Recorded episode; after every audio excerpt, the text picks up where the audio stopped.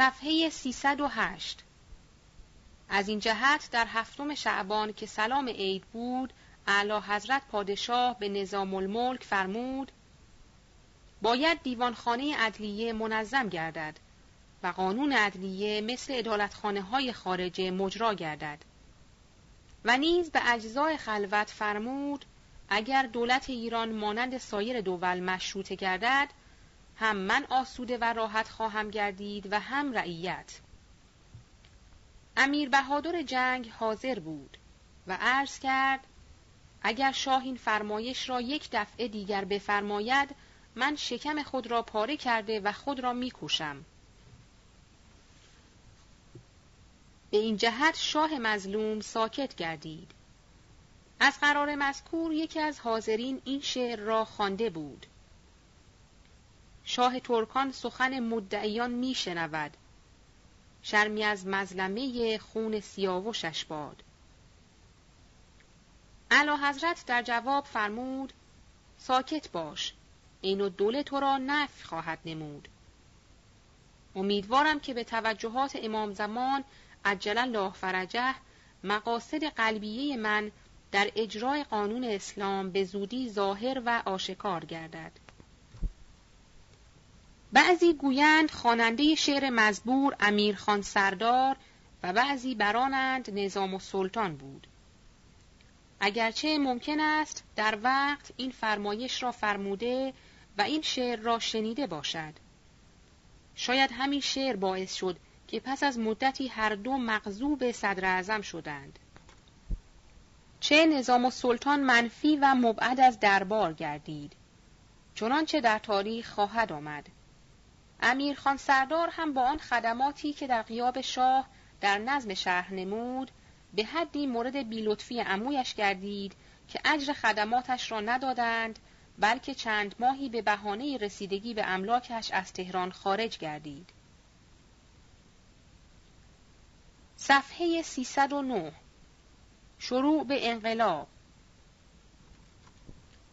واقعه کرمان در سال 1323 از محرم که بدو سال شمسی و قمری بود در این سال حکومت کرمان با شاهزاده رکن و دوله بود به واسطه علل چند ضعفی در قوای حکومت پدید آمد. نخست از اول ورودش که ربیع الاول 1322 بود با هیچ یک از طبقات مردم کرمان آمیزش نکرد و بر سبک شاهزادگان بزرگ قدیم سلوک می نمود و همواره تنها در اتاق می نشست و جز معدودی از علما را نمی نشانید و در سخن گفتن اقتصار می نمود و بیکاریش هر چند روز با کسی بود. دوم سختگیری اجزای صندوق بود که اقساط مالیات را در وقت معین به صندوق برسانند. سوء سلوک و تکبر رکن و دوله و عدم اعتبار و اطمینان نوکرهای او سبب جسارت و سختگیری رئیس صندوق شد که مکرر خفتها به او وارد می آورد. در بدو این سال که محرم و سفر 1323 باشد جناب امیرالعمرا که یکی از اجزای رکن و دوله بود متقبل شد که مقرری مالیات را در وقت معلوم و مشخص به صندوق برسانند. مشروط بر آنکه رکن و دوله را به هیچ وجه مداخله در کار حکومت از کلی و جزئی نباشد. پیمان معکد شد. امیرالعمرا از طایفه خوانین کرمان و از سلسله ابراهیم خان زهیر و دوله است. مشارون الیه اقوام و کسان خود را دعوت کرده انجمنی تشکیل داد و شرح ماجرا را اظهار داشت. بالاخره قرار شد اداره حکومت کرمان کمپانی باشد. چند نفر معین شد از خوانین ابراهیمیه و برای هر یک شغلی معین وجهی مقرر شد. مثلا مختار الملک کلانتری شهر و فلان مبلغ رفعت السلطنه حکومت رفسنجان و فلان مبلغ مستعان الملک را زرند و فلان مبلغ و ها کذا و ها کذا. عمل مالیات معلوم شد و هر یک سهم خود را چیزی نقد داد. قسط های آتیه را زامنهای معتبر داد از تجار مسلمان و زردشتی که به صندوق برسانند. عمل ختم شد و اسباب آسودگی حضرت والا فراهم آمد. خوانین وکیل الملک که عده آنها کمتر است لکن همیشه مشغول خدمات بزرگ دولتی هستند و از جهت منصب پیش مثل عدل سردار نصرت که از سنه 1315 جملت الملک و نایب الحکومه و رئیس نظام و سرتیپ توبخانه بلکه همه امور لشکری و کشوری با اوست و عمویش ولی خان که اغلب زابطی بلوکات بزرگ با اوست. و رستم خان برادر عدل السلطنه به همچنین میرزا حسن خان پسر عدل السلطنه زابطی دو بلوک را داشت. دیدند از این خرمن خوشه نبردند و از این نمد به کلاهی نرسیدند. در صدد برآمدند که این شالوده را به هم بزنند. از هر دری که خواستند داخل شوند راه ندیدند. حسن اتفاق یا سوء غذا در این حیث و بیس شیخ شمشیری برینی ظاهر شد. این خلقت عجیب و هیکل غریب جوانی بود به سن 25 الی سی. به قدی بلند و امامه بسیار بزرگ که چپیه بزرگی به سر انداخته با چشمهای ریز و ریش به قایت کوسه شمشیری همایل و اسای بلند در دست شباهت سوری او به ترکمانها میماند. یحسبه الجاهل ما یعلما شیخا علی کرسیه معمما.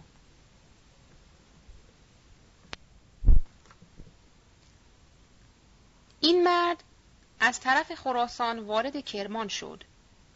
گاهی از گبر و هنود بد می گفت و آنها را کافر حربی می دانست و مالشان را حلال و خونشان را مباه می دانست. گاهی از رباخاران و سودگیران سخن می راند. اغلب اوقات در منبر و موعظه در کمال وقاحت و زشتی از مذهب و طریقه شیخیه بد می گفت. و آنها را زال و مزل و مبدع در دین می خاند. رؤسا و مشایخ آنها را سب و لعن و تکفیر می کرد. حتی آنکه عقد نکاح زنانی را که علمای شیخیه بسته بودند تجدید می کرد.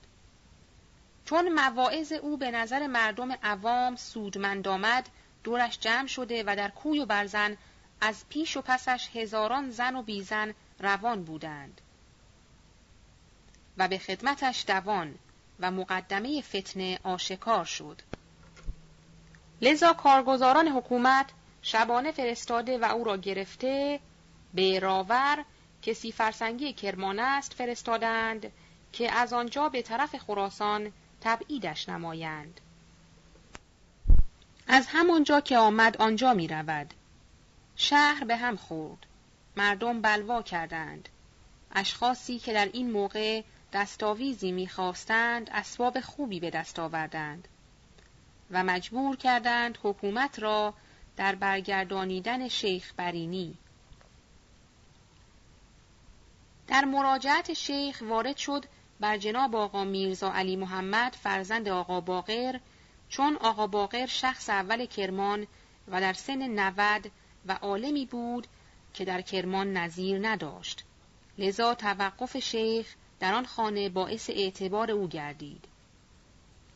بعد از چندی باز در مسجد ملک به موعظه خلق و رفتن بالای منبر شروع نمود این دفعه موعظه خود را منحصر به بدگویی از طایفه شیخیه قرار داد و مردم را بداشت از اجتناب از این طایفه این نکته را هم باید دانست که حضرات شیخیه در این اواخر از جاده خود تخطی کرده و بر شعونات خود افزوده بودند.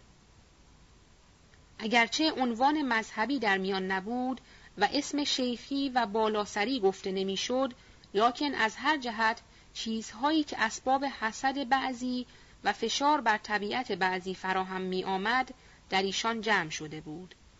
مثلا مرحوم حاج محمد خان مقتدای شیخیه و شخص اول از هر جهت رئیس مسلم شده بود. اولا اسم شیخی را از خود برداشته و به زبانهای خوش بر علمای کرمان تفوق می جست. ثانیاً مالیه و ملک زیادی بر او گرد آمده بود چه ابتیایی و چه از خالصه چه وقفی و چه تقدیمی و به هر یک از خوانین واگذار شده و به واسطه قلای اجناس کرمان در این سنوات ثروت و دولت کلی آید مشارون الیه شده بود. گرانی و ارزانی جنس را از آنها می دانستند و چنانچه رسم فقرا است که آنان را با اغنیا عداوتی است منفور شده بود. در این موقع که اداره های حکومتی با آنها شده و همه بزرگان از کار افتاده و لابد همه باید زیر بار آنها بروند یک دفعه به هیجان آمده فرمایشات شیخ برینی را وحیون منزل من السما دانستند. در سرها شوری پیدا شد. در ربیع الاول 1323 جناب حاجی میرزا محمد رضا که چهارده سال بود زحمت قربت را بر خود گذارده در اصفهان و عتبات مشغول تحصیل بود. و از علمای اعلام خاصه از جناب آخوند ملا کاظم خراسانی مد در زله العالی مجاز شده و به کرمان مراجعت و معاودت کرده بود. در روز ورودش هنگامه غریبی برپا شد در شهر کرمان. از پیر سال خورده و جوان سال کسی نماند که به استقبال او نرفت. حتی المخدرات فلهجال و چند روز دکاکین بسته و در زیارت آقا هنگامه غریبی بود. فتن جویان مستفسر عقیده آقا در ماده شیخیه شدند و موافق میل خود یافتند. استفتا نوشتند. آقا جواب را مرقوم نفرمود. جناب آقا سید علی پسر مرحوم آقا سید عباس که او هم چندی در عتبات تحصیل نموده و از جناب آقا سید کازم یزدی مجاز شده بود به آمدن به کرمان به سراحت نجاست شیخیه را گفت و نوشت. این گفته و نوشته استظهاری از شیخ شد. قوانین وکیلی با جماعتی از سادات میرزا حسین خانی و غیره را محرک شده درب خانه حاج میرزا محمد رضا متحسن شدند که غیر ممکن است ما بگذاریم کفار بر مسلمانان سلطنت کنند. داد و فریاد کردند و شبها که جناب حاج میرزا محمد رضا به مسجد می‌رفت این جماعت در مسجد جامع جمع شده و فریاد می‌زدند شیخ شمشیری هم به منبر رفته آتش فتنه را دامن می‌زد و مهیج عوام می‌شد. در این موقع چون جناب آقا باقر که حامی شیخ برینی بود دید این شیخ مقصودی جز فساد و اطلاف مسلمانان ندارد این مسئله بدگفتن از شیخیه را بهانه مقصود خود قرار داده است لذا فرزند خود آقا میرزا علی محمد را من نمود از حمایت کردن از شیخ و نتیجه مقصود شیخ را به او حالی کرد. آقا میرزا علی محمد هم فرمایش پدر خود را اطاعت نمود و دست از حمایت او برداشت. شیخ هم شبانه نقل مکان نمود از خانه جناب آقا باقر به خانه جناب حاج میرزا محمد رضا و بر جناب معظم ورود نمود با مقدمات سابقه و خیالات خوانین وکیلی. جناب حاج میرزا محمد رضا حمایت شیخ را فریزه ذمه خود دانست و جدا در مقام نگهداری شیخ برآمده. از طرف دیگر جناب امان الله خان شهاب الممالک که نایب الحکومه کرمان و پیشکار رکن و دوله بود و از اول ورود رکن و دوله تا یک سال پیشکاریش با امان الله خان که مردی کافی و وافیست بود به واسطه ریاست امیرالعمرا و معزولی او از شغل خود ریاست با طایفه وکیلی همراه شده هر روز تلگرافات متعدده متوالیه به تهران مخابره می نمود. ولیعهد محمد علی میرزا هم به ملاحظه مسافرت شاه به مسامحت میگذرانید. تا اینکه دو سه تلگراف از عموم علمای کرمان رسید که شکایت از بیکفایتی رکن و دوله کرده بودند. به عنوان جناب آقای تباتبایی آقا میرزا سید محمد. جنابش هم تلگرافات را به توسط شاهزاده زفر و سلطنه فرستاد نزد ولیعهد. لذا تلگرافات ازل امیرالعمرا از ریاست از طرف ولیعهد مخابره شد.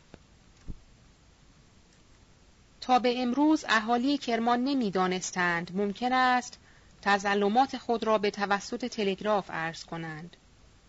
گمانشان بود آرز از حکومت باید رنج مسافرت را بر خود هموار کند و به مرکز حاضر شود. شهاب الممالک دو مسئله را یاد داد به آنها.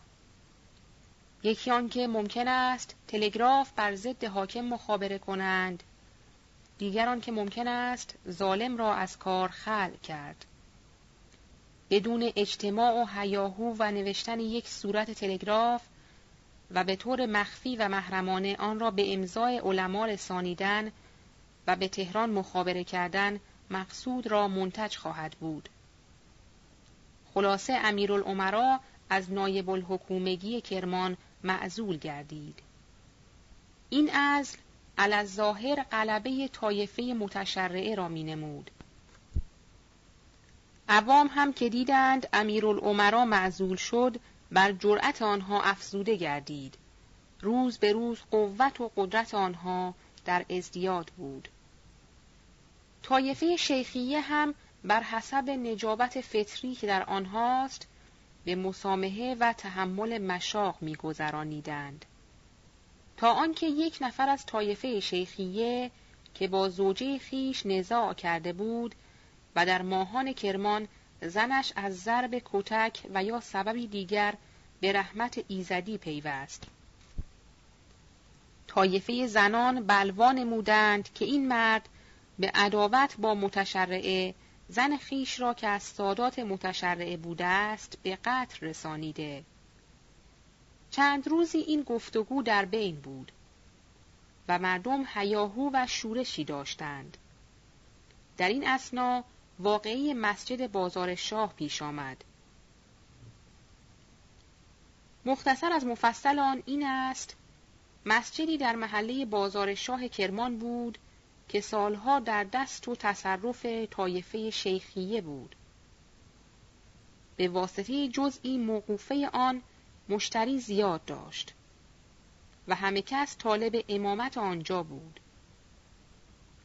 این ایام که ضعف و فتوری در طایفه شیخیه پدید آمد، جناب حاج محمد رضا امامت مسجد را واگذار نمود. به جناب آقا شیخ محمد صادق پسرمه خیش که تازه از عتبات عالیات وارد شده بود. جناب آقا شیخ محمد صادق هم به عزم نماز در آن مسجد و امامت آن مکان مقدس با جمعیت زیادی روانه مسجد گردید. این خبر که به طایفه شیخی رسید در مقام مدافعه برآمده زد و خوردی واقع شد. فراشان و اجزای حکومت هم که برای رفع فساد حاضر شده بودند مردم را ممانعت نموده عوام که بدون اسلحه و استعداد و همه وقت آلت اجرای خیالات رؤسا می باشند چون دیدند واقعا چوب و تفنگ و ضرب و کتک در کار است بنای فرار را گذارده در وقت فرار به طرف خانه حاج محمد خان رسیده آدمهای او که صدای مردم را شنیده گمان کردند مردم به عزم خرابی خانه او می آیند. در مقام مدافعه برآمده چند تیری خالی شد. قریب چهل نفر مجروح و چند نفری به قتل رسیدند. لکن اکثر مقتولین از اطفال و جوانان نورس بودند که هیچ قصدی نداشتند جز فرار از صدمه اجزای حکومت. باری این اخبار هم تلگرافن به تهران رسید. ولی عهد مجبور شده رکن و دوله را معزول و زفر و سلطنه را به جای آن منصوب کردند. چون شاهزاده زفر و سلطنه چند سال قبل در کرمان حکومت کرده بود و با مردم به طور خوبی سلوک نموده لذا به رسیدن خبر به کرمان بلوا و شورش برطرف شد. خوانین وکیلی که خود را مزفر و منصور و غالب دیده در نظم شهر و اعاده امنیت نهایت سعی و کوشش را نمودند. گفتگوی شیخی و متشرعه از بین مرتفع گردید. کاسب کرمانی گوید سخن در سر کار مذهب نبود حکایت به غیر از ریاست نبود خلاصه رکن دوله به باغ ناصریه که جزء ارگ و متصل به دیوار حصار خارج شهر است نقل مکان کرده منتظر ورود حکومت جدید و دادن بقیه مالیات و تفریق حساب بود. شاهزاده زفر و سلطنه هم آزم بر حرکت که چاپاری خود را به کرمان برساند. یک روز به قصد خداحافظی خدمت آقای تبا رسید. پس از مذاکرات محرمانه آقای تبا فرمود من و شما و شاهزاده نیر و دوله با هم معاهده کردیم که در خدمت به ملت کوتاهی نکنیم و شما قسم قرآن یاد کردید و قرآن را بین خود شاهد قرار دادیم اینک شاهزاده نیر و دوله با شاه رفته است به فرنگ حالش معلوم نیست شما هم که می روید به حکومت کرمان پس من از شما متوقعم که در همانجا به کار خیش مشغول باشید. طریق ظلم و استبداد را مسلوک ندارید. و بر رعایای کرمان که مردمان فقیر و بیچاره می باشند ترحم کنید و از راه عدل و انصاف انحراف نورزید و با علمای اعلام عموماً و جناب حاج میرزا محمد رضا خصوصاً به طریق دوستی رفتار نمایید. چه ضرر دارد شما در کرمان شروع به مقصود کنید و مقصود ما از کرمان بروز نماید من هم به جناب حاج میرزا محمد رضا می نویسم که جانب شما را مراعات کند و اقدامی که مضر حال شما باشد نفرمایند. این فرمایشات حضرت آقای تبا در شاهزاده زفر السلطنه اثر نمود یا ننمود نمی‌دانیم. لکن تجدید عهد کرد و قول داد که برخلاف سایرین در کرمان سلوک نماید و در اواخر ماه رجب 1323 به طرف کرمان چاپاری حرکت نمود.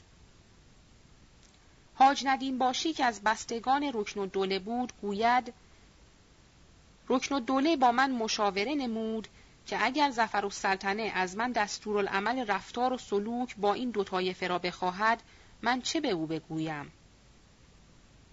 گفتم آنچه بگویید برخلاف آن رفتار خواهد کرد. پس خیر آن را به او بگویید که هم در مشورت خیانت نکرده باشید و هم به مقصود خود رسیده باشید. دیگری از موثقین گوید چند روز مانده بود به ورود شاهزاده زفر و سلطنه. یک روز جناب حاج میرزا محمد رضا با شاهزاده رکن دوله خلوت کرد و معاهداتی ما بین ایشان برقرار شد. از آن جمله رکن دوله خواهش کرده بود که معظم الله قسمی سلوک نماید که زفر و سلطنه هم نتواند حکومت کند و گفته بود من قصدی جز توهین به طایفه شیخیه نداشتم. حالا که من بروم و از کرمان صدایی بلند نشود دولت حمله بر بیکفایتی من خواهد کرد. الا آخر باری پس از ورود زفر السلطنه از طرف حاج میرزا محمد رضا اقدامی بر خلاف حکومت نشد جز اینکه یک شب را بعد از آمدن از مسجد می رود به خانه یکی از کسبه کرمان که مجلس روزه بوده است در ورود به آن خانه جنابش چنانچه این شیوه را اتخاذ کرده بود در صحن حیات در صف فقرا می نشیند. یکی از مردم بازاری می آید خدمت آقا که در همسایگی من شخصی شراب فروشی می کند.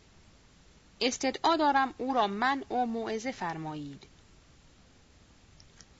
جناب آقا شخص شراب فروش را احضار کرده به طور نصیحت و پند میفرماید خواهش دارم از این عمل نامشروع کناره گیری و این کسب حرام را ترک نمایی.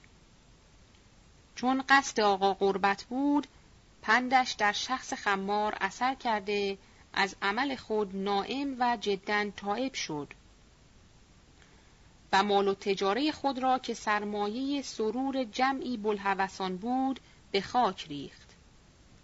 مجلس تمام شد و آقا به خانه خود رفت. اشخاصی که همواره طالب فتنه و فساد و جالب کینه و اناد بودند و این چند روزه که فتنه شیخی و متشرعه از میان رفته به قایت هزین بودند و تجدید مطلع می‌خواستند سررشته به دستشان افتاد.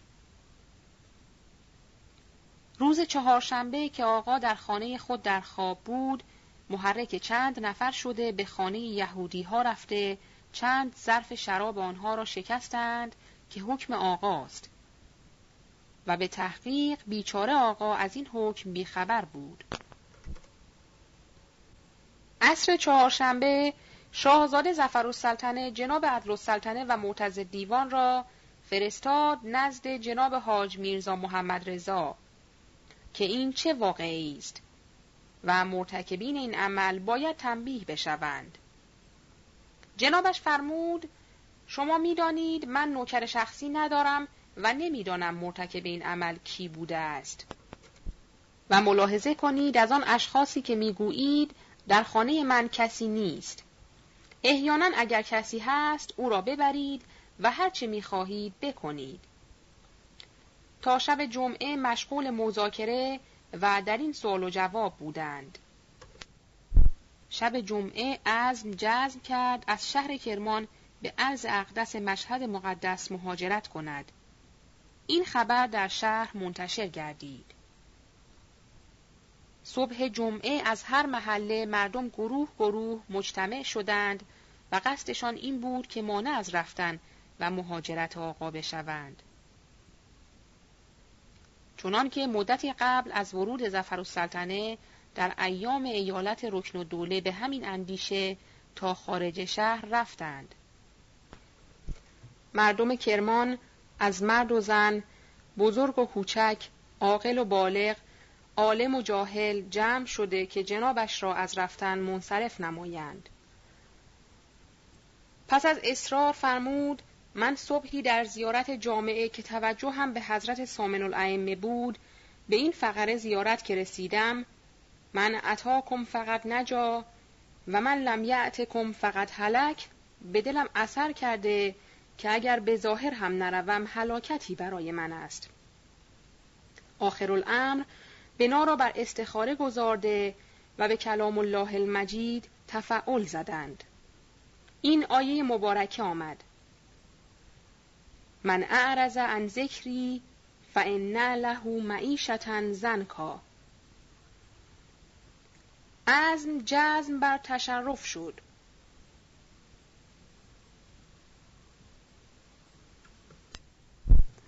لذا به عنوان نقل مکان سوار شده که به خارج دروازه نقل مکان کند. که یک دفعه این عوام کرمان که افزون از ده هزار بودند به هیجان آمده سرکار آقا را روی دست به طرف شهر برگردانیدند. باری ازدهام امروز به همین جهت و نیت بود. مفسدین نزد زفر السلطنه جلوه دادند که این جمعیت و ازدهام برای جنگ و فرار دادن شماست و محرک این کار رکن و دوله است که جمعی را در این شهر دستورالعمل داده که فتنه کنند و شما را نیز فراری نماید تا تنها بدنامی خود نبرده باشد و شریک داشته باشد. از آن جمله نازم و تجار است که چند روز قبل که روز قبل از این واقعه از بدرقی رکن و دوله مراجعت کرده. گویا بی حقیقت هم نبود چون سابقا در مقام مشاورت رکن و دوله به او گفته بود که اگر می‌خواهید حکومت کنید با حاج میرزا محمد رضا به خوبی سلوک نمایید. این اخبار مهیج زفر السلطنه شد. لکن حوصله می‌کرد و دست به کار نمی‌زد. اعدل و دوله و عین الملک برادران رکن و دوله سایی بودند که سرباز و سوار بفرست بگیر و ببند انقریب است که باید به اسب خود سوار شده و فرار نمایی زفر و سلطنه اعتنایی به گفته آنها نمی کرد و همی خواست این کار به صلح بگذرد و به تدبیر آتش فتنه فرو نشیند. میرزا علی خان گماشته خود را فرستاد و پیغام به حاج میرزا محمد رضا داد. مردم هرزگو و فتنجو نگذاشتند که رسول به آقا رسیده و ابلاغ رسالت نماید. و می‌خواست بلکه جناب آقا یحیی عموی آقا را ببرد به ارگ شاید آتش فتنه را فرو نشاند نیز مردم نگذاشتند.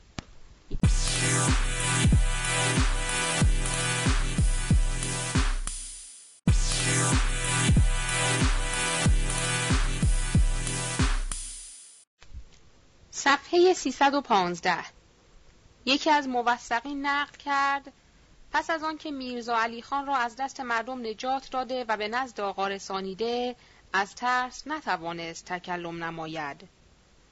می‌خواست بگوید غلط کردم که قبول رسالت کردم. گفت زفر و سلطنه عرض کرده است غلط کردم که قبول حکومت کرمان را کردم. این وضع و سلوک معمور حکومت بر تجری مردم افزوده از آن طرف این اخبار که به زفر و سلطنه رسید دو شاهزاده مزبور عدل و دوله و عین الملک بهانه به دست آورده بر سعایت خود افسودند چه که آنها شریک خیالات برادر خود بودند و می‌خواستند فتنه را بزرگ کنند که زفر السلطنه را جای اقامت نماند. علل جمله زفر السلطنه گفت من حکم به قتل و نحو نمی کنم و راضی نمی شوم حد که احترام کسی شود.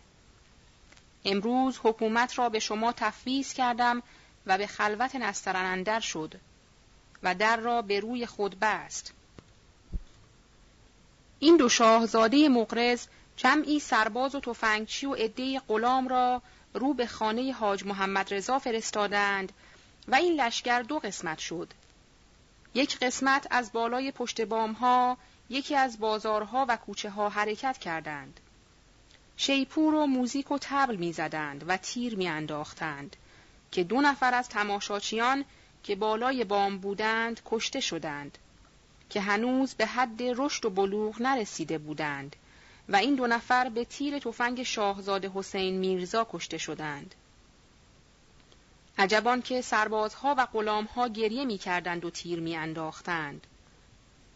مردم شهر که برای نزاع و جدال حاضر نشده بودند و اسلحه با خود نداشتند چون حال را چنان دیدند فرار کردند. الا زنها که ماندند تا جمعیت جنگی داخل خانه شدند. سرتیپ آنها عبدالمزفرخان چون زن سکلا در خارج گریه می کرد. معتز دیوان چون در نزد زفر و سلطنه متهم بود کاری به او راجع نبود. با نوکرهای شخصی خود همراه جماعت بود و سایی که خدمتی نماید و تقربی به حکومت بجوید. نوکرهایش چند نفر زن را مجروح نمودند. هر زنی که زینتی داشت برو بودند. این خبر در کتابخانه به آقا رسید. بیرون آمده گفت چرا مزاحم بیچاره زنها می‌شوید؟ اگر من مقصرم که حاضرم این زنهای بیچاره تقصیری ندارند. مریدان آقا هر کدام به طرفی فرار کردند. شریعت مدار در تنور مخفی شده دیگری در بین زنها پنهان شده یکی به بیت الخلوت پناه برد دو سه نفر هم که ماندند آنها را گرفته بودند که ببرند به ارگ اسفندیار خان پچاخچی کفش های آقا را به دست گرفته و همی گفت بویور بویور سرکار آقا روانه شد سرباز و غلام اطراف ایشان پره زدند آقا شیخ محمد صادق مجتهد که امزاده آقا بود شریعت مدار راین را گرفته نصیر الاسلام را از پیش بردند. شیخ جواد که از طلاب بود آن را هم کتبسته همراه داشتند. آقایان مزبور را به حالتی بسیار فضی و شنی می بردند. در جلو آنها موزیک و بالابان می زدند. زنها در بالای بام گریه می کردند و خاک به سر می ریختند. و حسین گویان به حال آنها تذرع و زاری می نمودند. لدل ورود به ارگ به گفته عدل و دوله و عین الملک که حکم و امر زفر و سلطنه است پاهای آقا را به فلک بستند. چند چوب که زدند محمد خان سرتیپ داماد آقا باقر خود را روی پای آنها انداخت. بعد از آن آقا شیخ محمد صادق را به فلک بستند. پس از خوردن چند شلاق سران سپاه مانع شدند که اگر بنای اهانت باشد ماها از شغل و کار دولتی استعفا می کنیم. جنابان حاج میرزا محمد رضا و آقا شیخ محمد صادق را بردند به اتاق. سپس شریعت مدار رائین و شیخ جواد را چوب مفصلی زدند. در این مقام چند سطر علاوه می کنیم که با اینکه جناب حاج میرزا محمد رضا خودش و پدرش و جدش سالها به اهل کرمان خدمت کرده و بر مسند شهر متمکن بودند و احدی یاد نمی دهد که در این طایفه یک نفر رشوهخور بوده است چه جای ایشان و همه وقت مانع ظلم بودند چه شد که اینطور مظلوم افتاد و احدی از ایشان همراهی نکرد؟ با اینکه خوانین وکیلی که از هواخواهان ایشان بودند اگر از ایشان یاری کرده بودند کفایت بود. بلکه اگر سردار نصرت خود را به زفر و سلطنه رسانیده بود و عظمت امر را گفته بود کار به اینجا نمی کشید و شخصی مانند حاج میرزا محمد رضا را که رئیس ملت کرمان بود یک نفر مانند زفر و سلطنه که در جنب او هیچ چی نبود به فلک ببندد که اگر زنهای کرمان در مقام حمایت و نصرت آن مظلوم برآمده بودند هر آینه ظالم را معدوم کرده بودند. چند سبب از برای این مسئله تصور می شود. اول که سبب طبیعی است. مکافات دهر است. چه رئیس طایفه شیخیه از خفت و خاری که از جناب حاج میرزا محمد رضا دیده بود از این دار فانی به دار باقی رهلت نمود. در این مقام استشهاد می آوریم به چند بیت از ابیات کاسب کرمانی که در تاریخ خود گوید رئیس کریمی ز بس قصه خورد به لنگر برفت و از این قصه مرد. پس از مردن خسم شادی مکن به عمر خودت اعتمادی مکن. مکافات کرد او پس از چند سال ولی زود دادش قضا گوشمال. از این مرحله جان سلامت ببرد به حق زد ولی بین چه ناحق بخورد. سوار پچاقچی سرش تاختند در آن روز بس کارها ساختند. مجازات او گشت چوب و فلک از آن درد شد نالش بر فلک. سبب دیگر آنکه نفاقی که بین آقایان کرمان بود از هیجان و بلوای مردم جلوگیری کرد. و بعضی هم در خانه نشسته منتظر سائقه آسمانی بودند. امام جمعه کرمان هم که رسید در باغ به دیدن این واقعه قشوه آرز او شد و افتاد. اول کسی که از این خانواده از خانه خود بیرون آمده دو ام آقا بودند. جناب حاج شیخ علی که پیرو رئیس قوم بود و جناب آقا یحیی که بیهوشانه ملاحظه هیچ مخاطره نکرده و صدای گلوله تفنگ که از اطراف بلند بود زوزه مگس میپنداشتند و گلوله ها که از مستحفظین قراول ها به اطراف میریخت گل و می انگاشتند. با این حال به میدان ارگ رسیدند. یکی از موثقین نقل کرد به جناب حاج شیخ علی گفتند خود را حفظ کنید که گلوله تفنگ به شما نخورد آقا در جواب فرموده بود من که تقصیری نکردم گلوله مرا بکشد. این کلام چقدر شباهت دارد به مثلی که اهل ایران میآورند که پای بیگناه به پای دار می رود ولی سر بیگناه به بالای دار نمی رود. آقا باقر مجتهد و پسرش آقا میرزا علی محمد از آن طرف رسیدند. آقا سید علی مجتهد از طرفی. به قدر نیم ساعت در میدان جلو ارگ توقف شد. مستحفظین مانع از دخول بودند. تا اذن داده وارد شدند. معلوم شد این وقوف برای حرکت دادن آقا بوده. بالاخره دو ساعت به غروب مانده در روز جمعه 28 شعبان سال 1323 حاج میرزا محمد رضا و آقا شیخ محمد صادق را به طرف بم روانه نمودند. و بعد از ورود آقایان به مجلس زفر و سلطنه و استدلالات آقا یحیی که این همه امور به شبه گذشته زفر و سلطنه بر هر دو شاهزاده متغیر و فورا فرستاد که آقا را از راه بم برگردانند و به جلال آباد رفسنجان که ملک خودشان است تحویل بدهند. پانویس بم را صاحب تقویم البلدان به تشدید ضبط کرده است و آن شهری است کوچک بین کرمان و بلوچستان. ادامه متن صفحه 317 وقتی فرستاده حاکم رسیده بود که آقا در راه برای ادای فریزه ظهر و عصر پیاده شده مشغول دعای سمات بودند. معمور که اسفندیار خانه است نقل کرد که از حالات آقا تعجب کردم که قبل از این واقعه خدمت آقا رسیدم و آن روز که ایشان را به ارگ بردم و آن دم که حرکت دادیم و آن وقت که مژده مراجعت دادم بر یک حال بود. نه از حرکت به ارگ و نه از واقعی ارگ و نه از حرکت از ارگ هیچ یک تغییر حالی در او مشاهده نشد. بلکه وقتی که مشغول دعا بود و من به خیال خود مژده دادم دعای خود را قطع نکرده و توجهی به من نفرمود.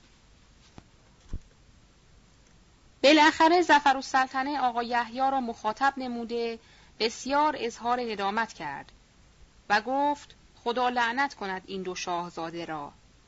حالا متمنیم خودتان بروید و با آقا همراه باشید و از ایشان معذرت خواسته و بیگناهی مرا عرضه دارید.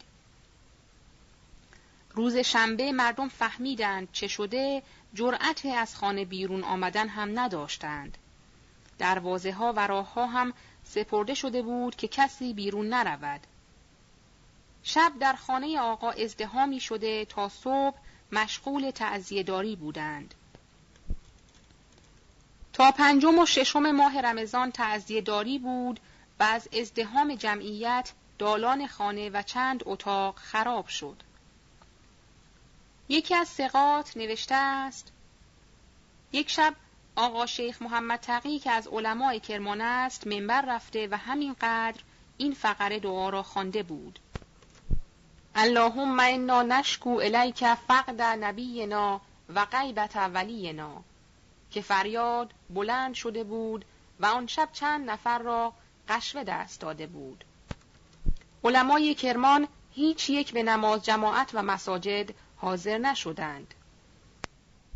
الا آقای حاج محمد خان مقتدای شیخیه که زنها ازدهام کرده مجبور نمودند او را به رفتن به لنگر که مزرعه است در هفت فرسخی شهر کرمان و در آن مزرعه بود بعد از چهار ماه مرحوم شد. بعضی از موثقین گویند که عوام کل انعام نجاست زیادی برده در محراب مسجد ریخته و زنها از پنجره ها و روزنه های با مسجد شیخیه نجاست بسیاری به مسجد ریخته. به این جهت آن مرحوم مسجد را ترک کرد و از کرمان مهاجرت نمود.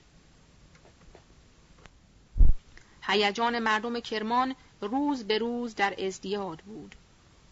یعنی در مساجد و شبها در خانه ها مشغول گریه و زاری بودند تا 28 رمضان که به سعی علمای تهران زفر السلطنه از حکومت کرمان معزول و روانه تهران گردید. حکومت کرمان را تفویض نمودند به شاهزاده فرمانفرما که تلگرافن او را امر کردند که از کرمانشاه نقل کند به کرمان. شهر آرام شد و هرچه اهالی شهر درخواست کردند که حاج میرزا محمد رضا برود کرمان قبول نشد و جواب داد مادام که به الزق دست نروم به کرمان مراجعت نمی کنم. السلطنه سردار نصرت نایب الحکومه کرمان تلگرافن سفر آقا را به مشهد به فرمانفرما اطلاع داد.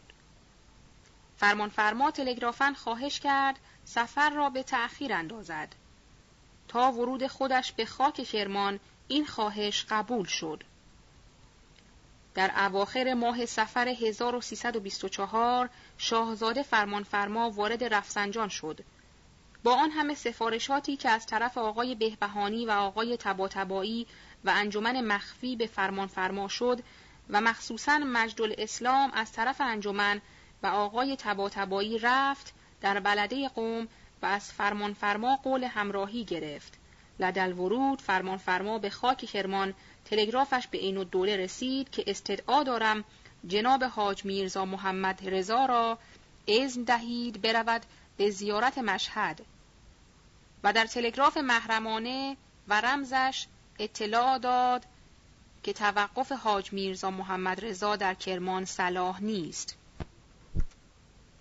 فرمانفرما در بهرام آباد رفسنجان چند روزی توقف نمود. بحرالعلوم و آقا یحیی را در خلوت خواسته گفت از طرف دولت حکم صادر شده است که حاج میرزا محمد رضا برود به مشهد و البته باید برود. ولی برای آن که مردم ندانند که ایشان را نفی بلد کرده اند من اصرار می کنم که بیاید کرمان و شما را از طرف خود میفرستم که ایشان را حرکت دهید به کرمان. لکن تکلیف این است که او را به طرف مشهد حرکت دهید روز بعد در ملع عام خطاب به جنابان بحرالعلوم و آقا یحیی نمود که از شما خواهش می کنم بروید جلال آباد و جناب آقا را به طرف شهر حرکت دهید. آنها علی ظاهر قبول کردند و روانه جلال آباد شدند. مطلب را به جناب حاج میرزا محمد رضا رسانیده و ایشان را به طرف ارزق دست حرکت دادند.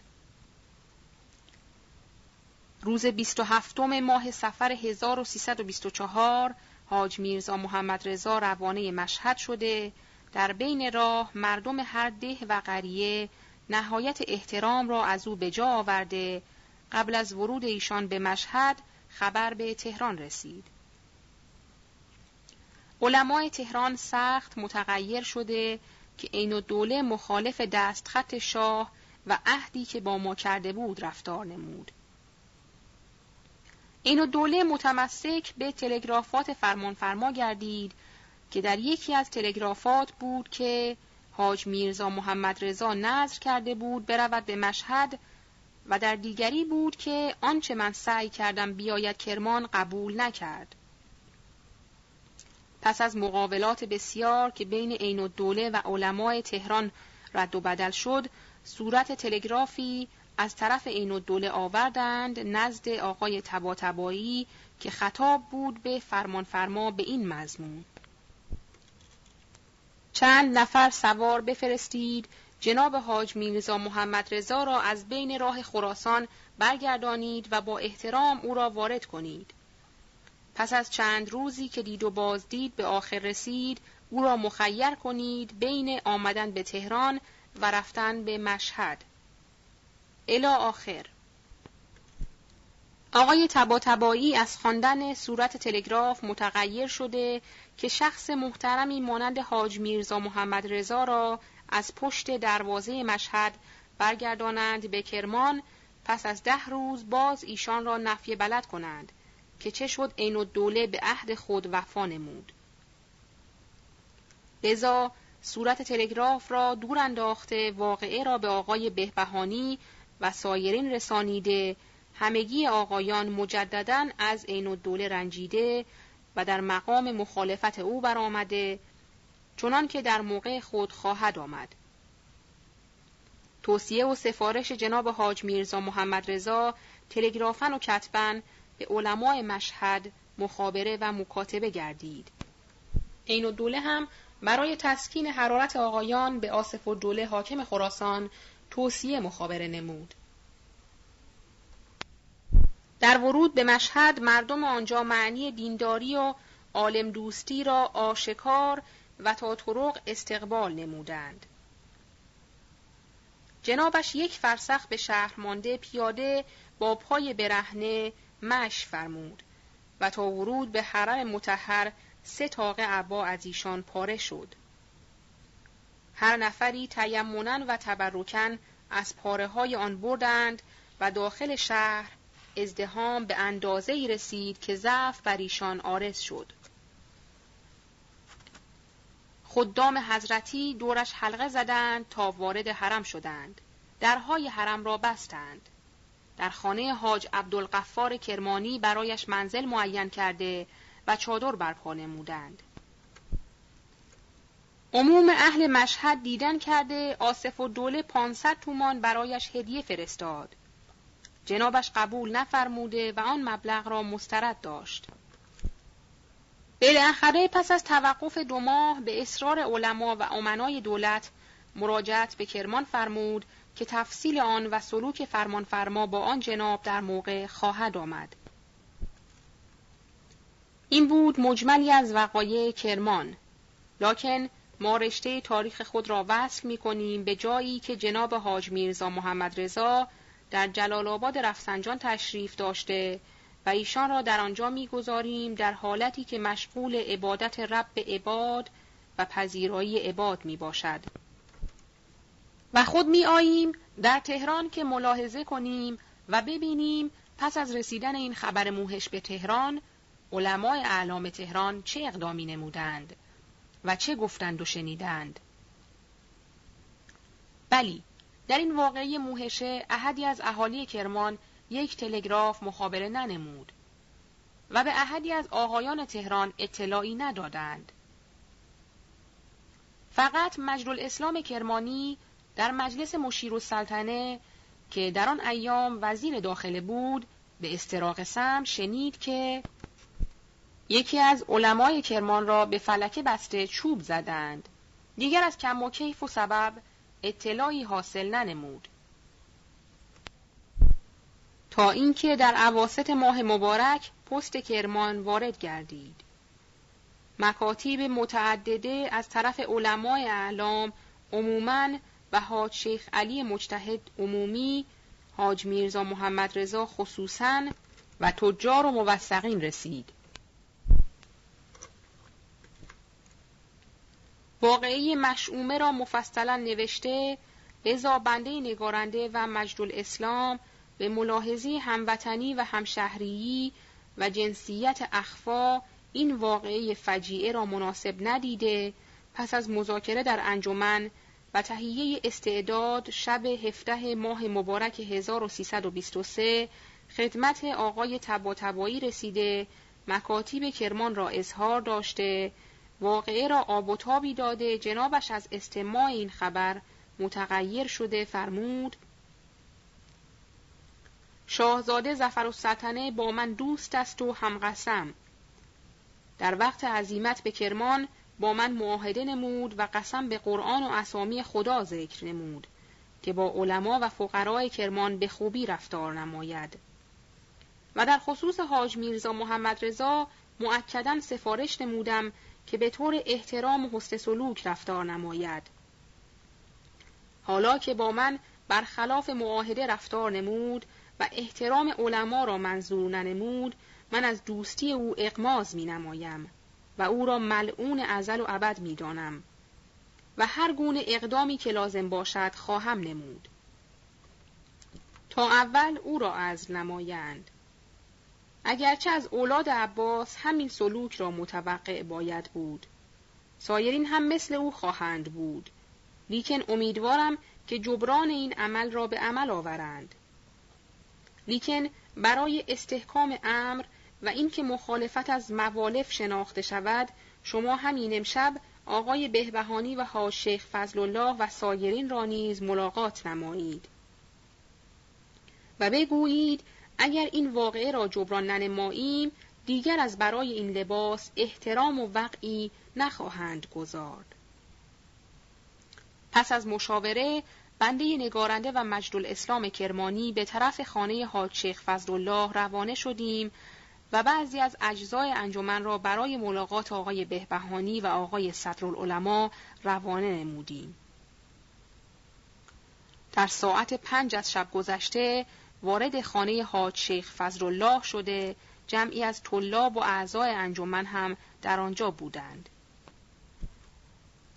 حاج شیخ فضل الله اگرچه از علمای بزرگ تهران بود ولی وضع او وضع اعیانیت بود چه در کتابخانه می نشست و چه در امارت پارک و چه در مجلس درس. همه وقت و همه جا لازمات تعیش او موجود بود. مثلا مجلس درس او هیچ وقت خالی از قهوه و چایی نبود و نان روغنی و شیرینی هم بود. قبل از درس و بعد از درس یک نفر روزخان می‌رفت بالای منبر. ذکر مصیبتی می نمود آن وقت شروع به درس می کرد. در این شب که ما دو نفر در آنجا که کتابخانه اش بود وارد شده چای و قهوه و شربت و اقسام شیرینی و میوجات در آنجا موجود بود. از بعض کلمات حاج شیخ فضل الله معلوم می شود که مسلک مشارون الیه با مسلک سایر علما مخالف بود. از آن جمله یکی از سقات نقل کرد که وارد شدم بر حاج شیخ فضل الله در حالتی که سفره نهار او گسترده بود و به اندازه خوراک پنجاه نفر در سفره او حاضر بودند. اقسام غذاهای لطیفه و مربیات مشتهیه و لحوم تیر مما یشتهون نیز حاضر بود. سفره او را از سفره صدر اعظم ایران بهتر دیدم. در آن وقت که مشغول صرف غذا بود گفت ما اهل ایران مادامی که بیرونی و اندرونی داریم باید در زیغ معیشت زندگانی کنیم. چه وقتی که در بیرونی یک سفره انداخته شود و در اندرونی هم یک سفره البته در مخارج فرق کلی پیدا می شود. اما هرگاه هر دو سفره در یک جا انداخته شود هم خرج کمتر خواهد بود و هم سفره رنگین تر. و نیز نگارنده روزی که مشارون الیه در خانه آقای تبا آمده بود در مجلس در ضمن مذاکره گفت ملای سیصد سال قبل به کار امروز مردم نمی‌خورد. شیخ در جواب گفت خیلی دور رفتی بلکه ملای سی سال قبل به درد امروز نمی‌خورد. ملای امروز باید عالم به مقتضیات وقت باشد. باید مناسبات دول را نیز عالم باشد. الا آخر از مذاکرات در این مجلس حالش معلوم خواننده خواهد شد چه پس از ورود ما و به جا آمدن پذیرایی و مرسومات متداوله سخن از واقعه کرمان به میان آمد آن حرارت غریزی و آن آتش غیرتی که در قلب ما مشتعل بود به سخنان مشارون الیه تسکین یافت. از جمله سخنانش اینکه حاکم هر محلی باید در نظم آن محل سایی باشد. هر کس مخل نظم باشد باید او را سیاست و تنبیه نمایند. خواه ملا باشد خواه سید. حاج میرزا محمد رضا باعث فتنه و شرارت بود. او را تنبیه نمودند. شما هم اگر اقدامی بر ضد دولت کنید تبعید و منفی خواهید گردید. مجد الاسلام گفت جناب آقا این حاج میرزا محمد رضا از معتبرین علما و پسر مرحوم حاج ابو جعفر نوه مرحوم حاج آقا احمد از شاگردان جناب آخوند ملا کازم خراسانی است. در زهد و ورع و عمل در کرمان شخص اول است. ریاست او در کرمان بیش از ریاست جنابالی است در تهران. امروز که زفر و سلطن او را چوب زد فردا این و دوله شما را تناب خواهد انداخت. اگر امروز جلوگیری نکنید فردا به صدمه خواهید افتاد. بنده نگارنده گفت ما نه از راه التجا و اضطرار به اینجا آمده ایم. چه مقاصد خود را به طور سهل می‌توان انجام داد. ما بر حسب فرمایش آقای تبا تبایی خدمت رسیده برای اطلاع جناب از این واقعی موهشه و اینکه بدانیم آیا شما با خیالات آقایان همراهی دارید یا نه. اگر شروع به کار نمودیم شما تا چه اندازه حاضرید؟ حاج شیخ گفت من تا یک اندازه همراهی دارم. این و دوله را ملاقات می نمایم و یک خلعت برای حاج میرزا محمد رضا صادر می کنم. مجد الاسلام گفت جناب آقا صدور خلعت کاری است سهل من و نازم الاسلام در سال فرامین و خلاع متعدده از دولت برای هر کس صادر می کنیم. در این واقعه آقای تبا تبایی ازل زفر و سلطنه را به ما وعده دادند.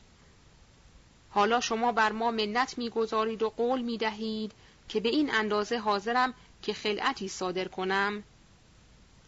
در این بین شیخ رو کرد به مجد الاسلام و گفت گفتم که مفسد و شریر را باید سیاست و تنبیه نمایند. ما اهالی ایران شاه لازم داریم. این و دوله لازم داریم.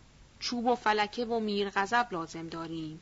ملا و غیر ملا سید و غیر سید باید در اطاعت حاکم و شاه باشند. برای یک نفر آخوند که چوب خورده است نمی‌توان مملکتی را به هم انداخت. این اقدام تو مثل آن محملاتی است که در روزنامه می نویسی مشروطه و جمهوری را در روزنامه اسم بردن و منشأ فساد شدن مشروع نیست.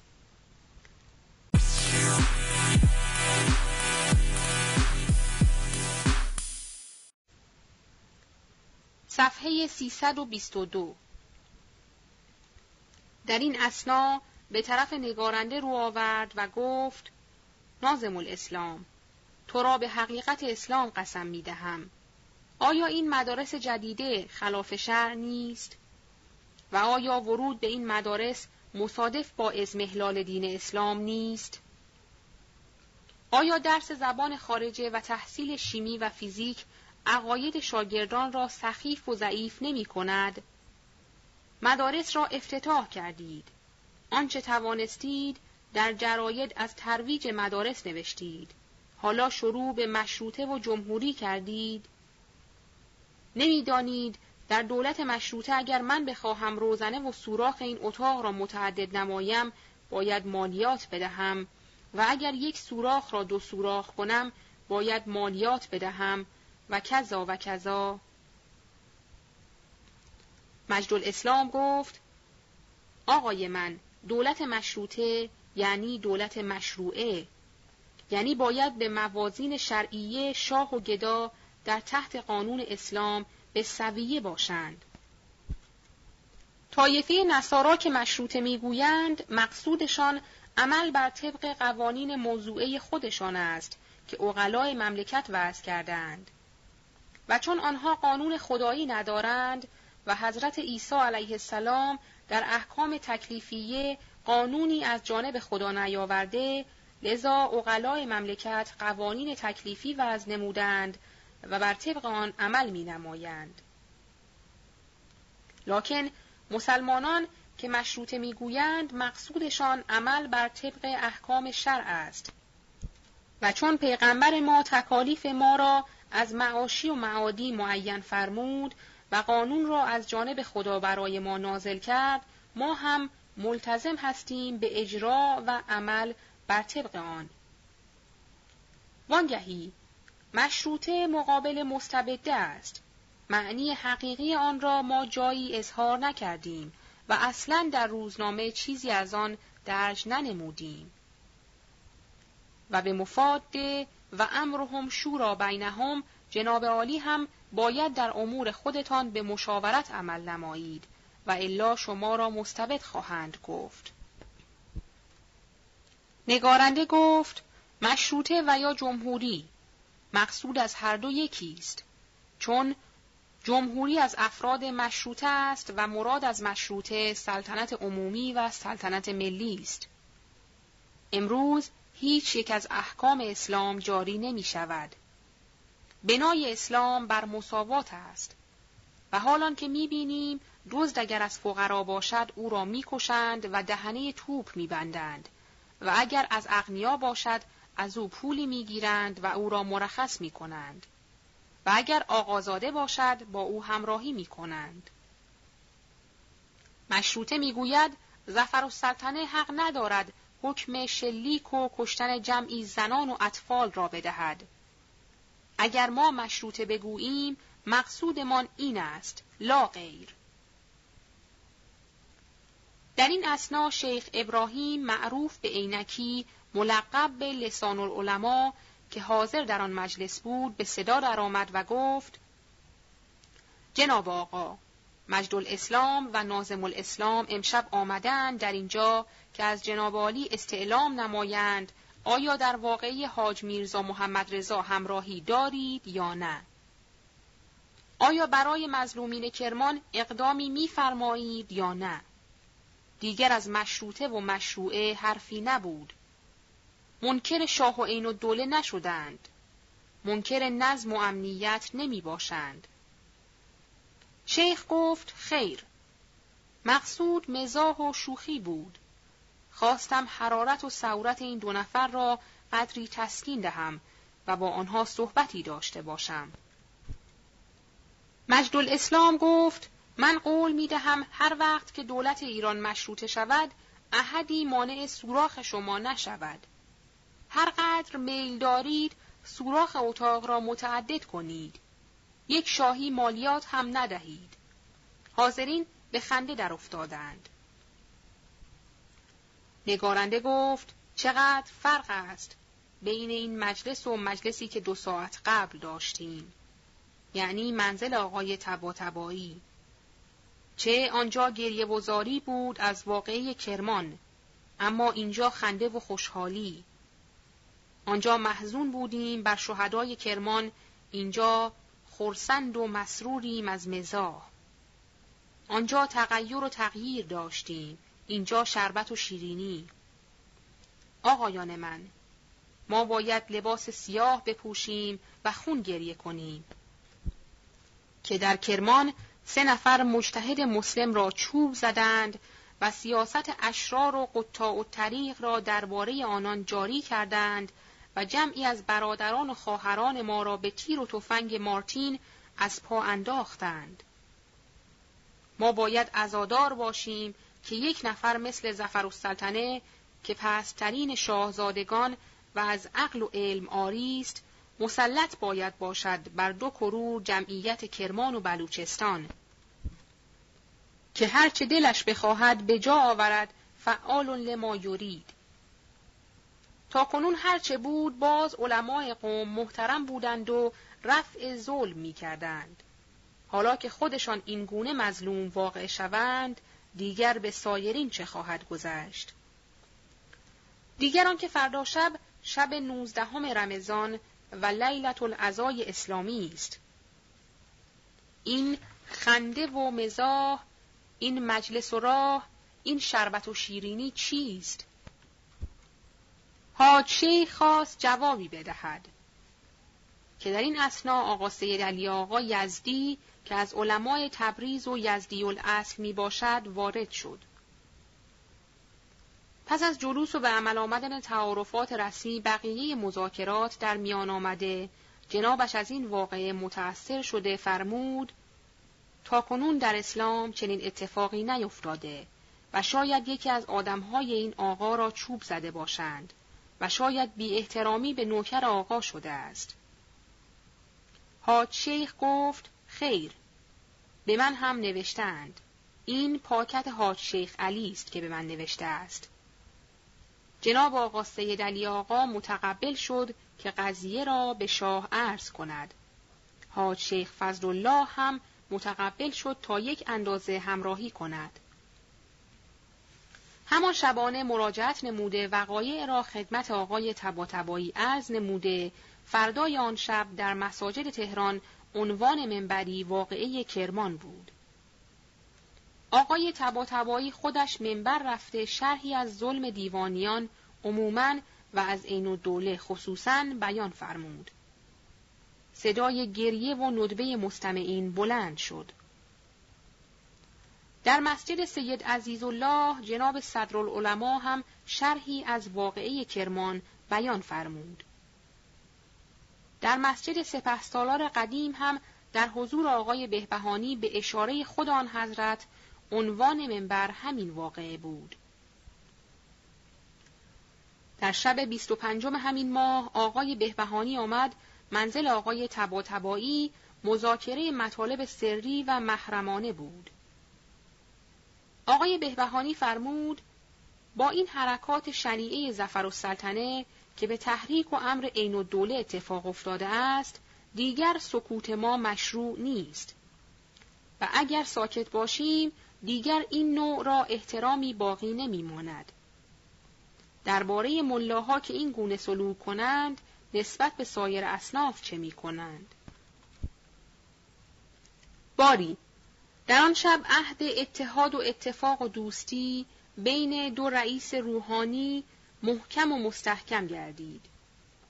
مهمانی دوره آقا میرزا مصطفی به شکل پلیتیک جلوه می کرد. این و دوله هم به بیاعتنایی می گذرانید. صفحه 324 امارت بانک یا مدرسه چال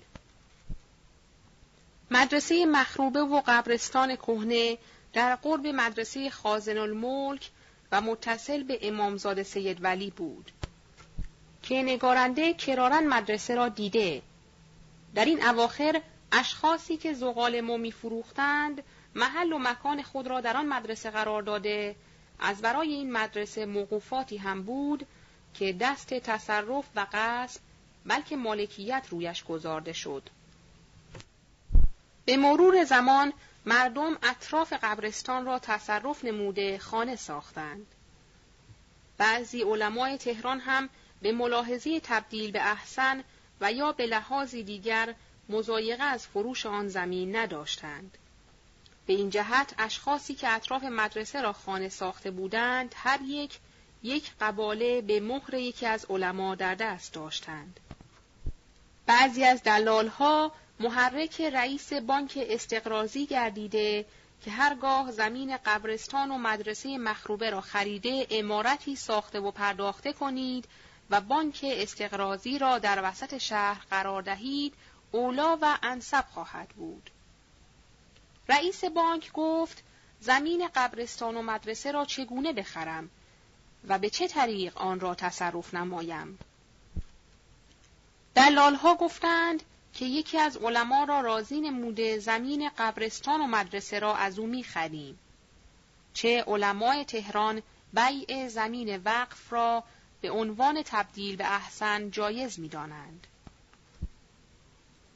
رئیس بانک به توسط حاج مستشار و تجار خانه های اطراف را به قیمت گذافی از متصرفین آنها خریداری نمود. نوبت به مدرسه که رسید خدمت آقای تباتبایی آمدند مقصود را عنوان نمودند. جواب را مخالف میل خود شنیدند. حتی آنکه متقبل شدند دو هزار تومان تفاوت قیمت را بدهند که در مکانی دیگر مدرسه بنا کنند. جنابش فرمود بیع زمین وقف وانگهی مدرسه‌ای که مشتمل بر مسجد است جایز نیست و احدی از علما این گونه بیع را جایز نمی‌دانند. حضرات از طرف آقای تباتبایی معیوس شده از سایر آقایان هم ترفی بر نبستند. لذا به طرف حاج شیخ فضل الله رفته و به زودی مغزی المرام برگشتند. حاج شیخ نوشته به آنها داد قریب به این مضمون. وقفیت این مدرسه و این قبرستان معلوم و مسلم نیست. بر فرض وقفیت به ملاحظه تبدیل به احسن من در 750 تومان فروختم که الله تعالی در جای دیگر مدرسه بهتر بنا کنم. الا آخر زمین قبرستان و مدرسه فروخته شد. اجزای آقا هم به پولی رسیدند. تبدیل به احسن بلکه به اخص هم تا کنون نشد. مجملا رئیس بانک بر حسب این نوشته مدرسه را خراب نموده امارتی بس عالی در جایش نقشه و طراحی نمود. آقای تبا پیغام داد به رئیس بانک که این زمین قبرستان و مدرسه را خراب کردن به هیچ قانونی مشروع نیست. نخواهم گذاشت که این زمین در تصرف شما بماند و امارت بنا کردن در این مکان تضییع پول خودتان است. رئیس جواب داد که من از مستشار و تجار خریدم و او هم نوشتجات معتبر در دست دارد. آقای تباتبایی کتبا به مشیر و دوله وزیر امور خارجه اطلاع داد و نیز به مشیر و سلطنه وزیر داخله نوشت با پیغامات معکده مخوفه که اولا تصرف در زمین وقف و مسجد جایز نیست. ثانیا تصرف خارجه در مدرسه و مسجد و قبرستان مسلمانان اهانتی است به عموم مسلمین بلکه به اسلام. سالسن بنای این امارت در نزدیکی مدرسه خازن الملک و امامزاده سید ولی مستلزم خطرهای بزرگ است. چه بعد از این در این امارت رعیت خارجه منزل می کند و به واسطه اعمال نامشروع و صدای سازهای آنان طلاب مدرسه خازن الملک و خدام امامزاده به صدا در می آیند و آن مستلزم نزاع و فتنه خواهد بود. رابعا آنکه بنای این عمارت در این محل خلاف پلیتیک دولتی است چه این بنا مشرف بر ابنیه و عمارات دولتی و نزدیک به ارگ است و فیه ما لا یخفی علی احد جوابی که از طرف وزارت خارجه و داخله داده شد هر دو قریب به یک مضمون بودند و خلاصه مضمون هر دو این است. ملکی رعیت خارجه خریده است. به تصدیق یک نفر از علمای بلد. وزارت امور خارجه هم امضا نموده است. دیگر دولت حقی ندارد و کسی نمی‌تواند ممانعت کند.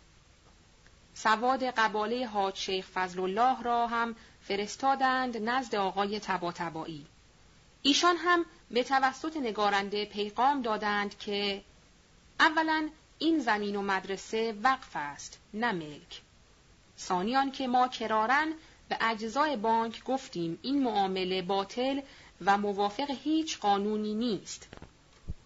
باری آقای تباتبایی از اصلاح معیوز شده لیکن در بالای منبر کرارن این مسئله مطرح و عنوان بود و به رئیس بانک هم پیغامات معکده دادند که از وخامت این امر بترس تا اینکه یک شب متولی باشی امامزاده سید ولی خدمت آقای تبا تبایی عرض کرد که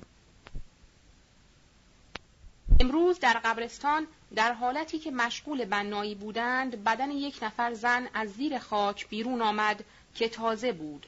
و معلوم گردید سال گذشته او را دفن کرده بودند و بدن این مرده را به حالت ذلت و خاری انداختند در چاهی که برای پنهان کردن استخوانهای اموات حفر کرده بودند خدام امامزاده و طلاب مدرسه خازن الملک از این واقعه مطلع گردیده عمله ها و بناها را زده و از آنجا دور کردند.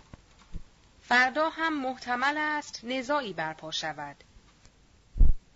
آقای تبا فرمودند شما ساکت باشید و اقدامی نکنید تا خودمان به خوبی علاج این واقعه را بنماییم و نگذاریم فتنه احداث شود.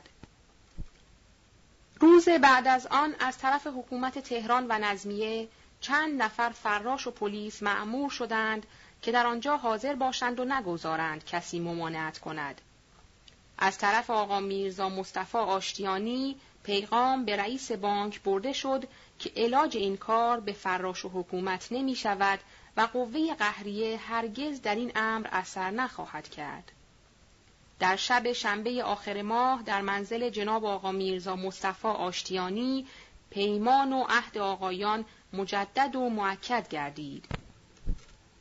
روز شنبه آخر ماه مبارک جناب حاج شیخ محمد واعظ اصفهانی که از معتبرین اهل منبر و بزرگترین واعظین و ناطقین بود کیفیت خلاف شرع بودن امارت کردن در گورستان مسلمین و نبش قبور مؤمنین و نقل ابدان و خورد کردن استخوان و تصرف در عراضی موقوفه و تأسیس اساس بانک استقراضی روسی در این محوطه و ترویج خارجه و تشیید کسب ربا و تضعیف داخله و اعانت به اسم و نصرت کفر به این رسم و اسم بیان نمود و فرمود آقایان علما چندین دفعه به رجال دولت رسانیده و بیان نمودند. امیدواریم برای اتمام حجت یک عریضه حضور شخص اعلی حضرت مزفر شاه معروض دارند بلکه اثر نماید و مانع شوند. اگرچه می‌دانم عرایز علما را به شاه نمیرسانند.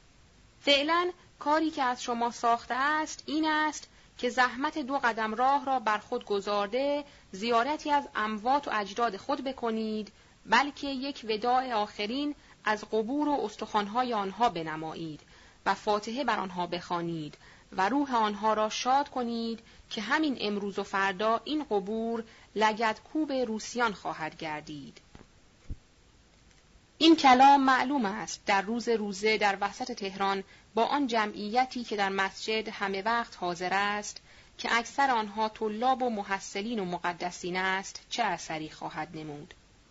وانگهی از دهان چنین واعظی که خودش از علما باشد و حضور مجتهدی مانند حاج شیخ مرتزا که احدی اندک خلاف و ذرهی هوس و هوا در او ندیده با آن نطق کذایی که روز قبل این مجتهد بزرگ در همین محل فرمود با آن مقدماتی که سابقا تمهید شده بود مجملا دو ساعت به غروب مانده روز شنبه حاج شیخ محمد واعظ در بالای منبر مشغول موعظه بود. نیم ساعت به غروب مانده اثری از امارت بانک باقی نمانده بود جز زمین مخروبه. متجاوز از دیویس نفر بنا و عمله همگی فرار کردند. هرگاه هزار نفر عمله با بیل و کلنگ می‌خواستند این امارت را خراب کنند هر آینه ده روز لاعقل طول داشت. به فاصله یک ساعت چنان منهدم شد که گویا خبری از آن نبوده. بنده نگارنده یک ساعت به غروب مانده این خبر را شنیده فورا روانه آن محل شده. وقتی که رسیدم جمعی از اطفال را دیدم. که مشغول خرابی تهمانده و باقی مانده آن امارت هستند. با آنکه آن اسباب و آجر و آلاتی که آنجا بود قیمت معتدون بهداشت لکن احدی از اطفال اعتنایی به آنها نمی کرد. جز برای خرابی و معدوم کردن آنها آن وقت دانستم که قوه معنویه ملیه یک قوه قاهره خدایی است که اگر به جنبش آید می تواند در یک ساعت یک لشکر جرار یا یک سلطنت قهار را منقلب و معدوم نماید. رئیس بانک فورا اطلاع به وزارت خارجه داد. وزیر امور خارجه هم اطلاع به عین الدوله صدر اعظم داد. عین الدوله هم به آقایان پیغام داده و تشکی از حاج شیخ محمد واعظ که باعث فتنه و خرابی امارت شده است کرد. آقایان جواب دادند که کرارن گفتیم این زمین وقف است و معاملش جایز نیست و وخامت عاقبت کار را گفتیم و نوشتیم. نشنیدید. فروختن مسجد و تصرف خارج مذهب در قبرستان مسلمانان خلاف قوانین اسلامی است. این اتفاق و این واقعه موجب قوت و باعث بیداری ملت گردید. دانشمندان امیدوار شدند. آقا سید جمال الدین واعظ اصفهانی که تازه از اصفهان آمده و در مسجد شاه و جماعت میرزا ابوالقاسم امام جمعه موعظه می کند این هیجان ملی را تمجید کرده و روی مردم را به طرف علما می گرداند. این اقدام و هیجان ملی را در حضور اعلی حضرت مظفر شاه عرض کردند. شاه فرمود که خسارت بانک را بدهند و زمین را به حال خود واگذارند. زمانی که آقای تباتبایی اعلی حضرت شاه را ملاقات نمود، شاه منباب گله فرمود چرا در واقعی خرابی امارت بانک به من اطلاع نداده و اصلاح و علاج این کار را نخواستید؟ آقای تباتبایی در جواب فرمود این مشیر و دوله وزیر امور خارجه و این مشیر و سلطنه وزیر داخله هر دو حاضر و شاهد هستند که به هر دو اطلاع دادیم و مفاسد و معایب بنا این امارت را نوشتیم و الان جوابی که دادند حاضر است و به خود رئیس بانک هم پیغام دادیم که اقدام به این امر ننماید. از این واقعه حاج شیخ فضل الله خیلی مهون گردید. چه فروشنده این زمین او بود و هم با حاج شیخ محمد بد بود و قرض شخصی داشته و سابق بر این حکم داده بود که استماع مواعظ این واعظ حرام است. و سبب این حکم واقعی تزویج پسر حاج شیخ محمد بود زن متمولی را که آن واقع از موضوع ما خارج است. شاهزاده اینو دوله در مقام جبران توهین حاج شیخ فضل الله برآمده اگر حاج شیخ توسطی می کرد فورا قبول و در امضا و انجاه مقاصدش سایی و مجد بود. به خلاف سایرین که در مقام توهین و تخفیف آنان برآمده از آن طرف هم آقایان در بالای منابر علا رؤوس الاشهاد مطالب را به خوبی به مردم میرسانیدند. آقای تبا تبایی در روز عید فطر در بالای منبر واقعی کرمان را عنوان فرموده گریه زیادی کرد. مردم هم از استماع واقعی کرمان و توهین وزیر اکرم مرسی جمال الدین قزوینی را و اهانت حاکم سبزوار به یکی از اهل منبر به هیجان آمده واقعی وزیر اکرم حاکم قزوین به سید جمال الدین چون اهمیتی نداشت لذا از تفصیل آن صرف نظر نمودیم. ولکن اینقدر شد که منظم به واقعی کرمان شده کاشف از خیالات عین دوله گردید. این بود که تهیج علما روز به روز در تزاید بود. همینقدر مردم منتظر بهانه یا اذنی از طرف علما بودند که دکاکین را ببندند بلکه گفتگوی جهادی هم در السنه و افواه عوام افتاده بود. اگرچه معلوم بود که معخذی ندارد لکن موجب هرج و مرج گردیده مردم در خیال یک بلوایی بزرگ بودند. دانشمندان و اجزای انجمن مخفی هم این ایام به خدمات مرجوعه خود کاملا اشتغال داشتند. چند مسئله در مجالس و محافل مطرح بود.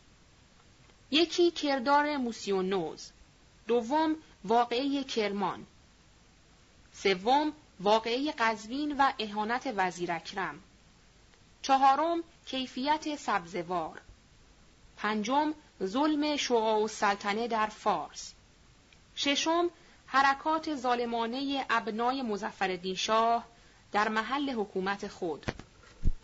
از علمای تهران آنانی که با این دوله موافق بودند یعنی مخالفت او را نداشتند حاج شیخ فضل الله امام جمعه تهران آقا سید ریحان الله و میرزا ابو طالب زنجانی بود.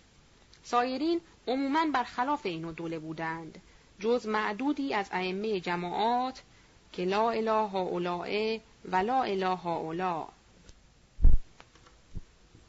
این هیاهو و حرارت و ضدیت با این و دوله روز به روز در ازدیاد بود. تا اینکه واقعه قند و علا و دوله اتفاق افتاده به عبارت اخرى واقعه مسجد شاه و هجرت صغرا که تفصیل آن در کتاب دوم الله خواهد آمد. پایان جلد اول.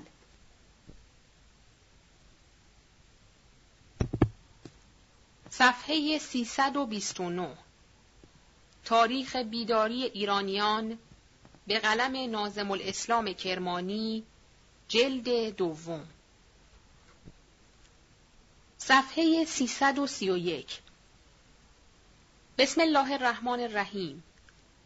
واقعه مسجد شاه یا هجرت سغرا روز دوشنبه چهاردهم شهر شوال المکرم سال ایلان ایل ترکی سنه 1323 هجری قمری و 1284 هجری شمسی مطابق با 11 دسامبر ماه فرانسه 1905 میلادی قیمت قند در تهران بلکه در ایران گران شد. چه تا این روز قند در یک من پنج قران فروخته می‌شد. در این تاریخ قیمت قند به هفت قران و هشت قران رسید. من 640 مسقال است. دوله حاکم تهران شخص صفاک و بیباکی بود. در هر جا حکومت کرده چشم رعایا را ترسانیده قهاریت و جباریت او گوش زد مردم شده خصوص در این ایام که حاکم تهران بود. و صدارت ایران با عین الدوله بود.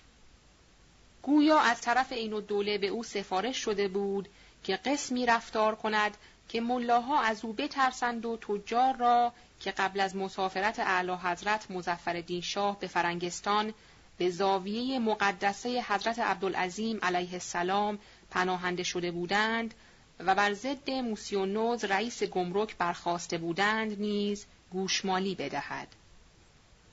پانویس در جلد اول اشاره شد. ادامه متن چه اقدامات تجار تهران در هشت ماه قبل از این به عین الدوله برخورده بود. بعد از مراجعت از سفر فرنگستان در خیال تلافی بود. موقعی نیافت. پس از برای ملاها که بر ضد او قیام کرده بودند و از برای تجار نیز پی موقع میگشت. این گرانی قند بهانه دست آنها داد.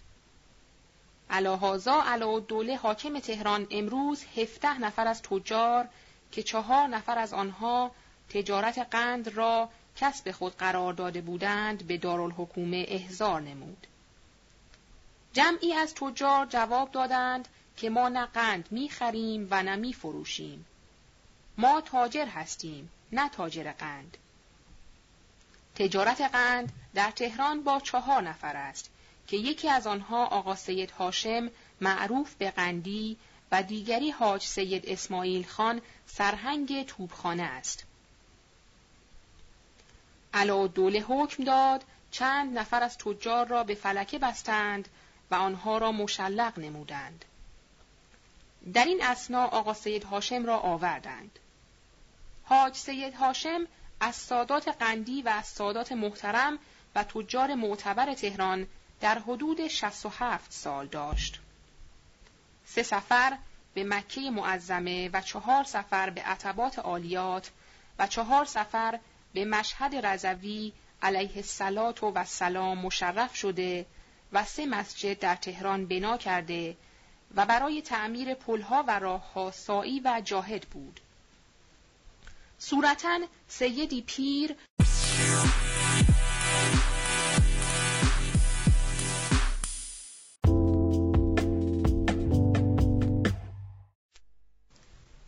صفحه 332 دوله به او گفت چرا قند را گران کردید؟ حاج سید هاشم جواب داد به واسطه جنگ روس و ژاپن قند کمتر از سابق وارد ایران می شود. چند تلگراف همین امروز برای من مخابره شده است که در همدان و رشت هم گران است. بلکه قیمت قند در تهران ارزانتر از رشت و همدان و عراق است. علاءالدوله گفت می‌گویند شما قند را کنترات کردید. سید جواب داد اولا ما قند را کنترات نکرده ایم بلکه از تاجر مخصوص می‌خریم. ثانیا که در کنترات هم زمان جنگ و مرگ عمومی اجرای قانون را اجازه نمی دهد. این ایام قند از روسیه کمتر وارد می شود. علاءالدوله گفت باید التزام بدهید که قند را مثل سابق بفروشید. سید جواب داد من التزام نمی دهم لاکن صد صندوق قند دارم آنها را پیشکش جناب عالی می کنم و دست از تجارت بر می دارم.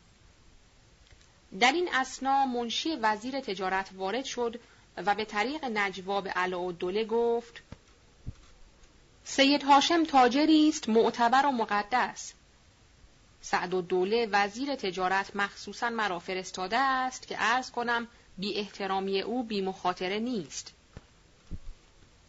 دوله از این پیغام وزیر تجارت متغیر شده و رو به فراش ها کرد که کی رفته است نزد وزیر تجارت. فراش ها عرض کردند پسر آقا سید هاشم حاج میر علی نقی از بین راه رفت منزل وزیر تجارت.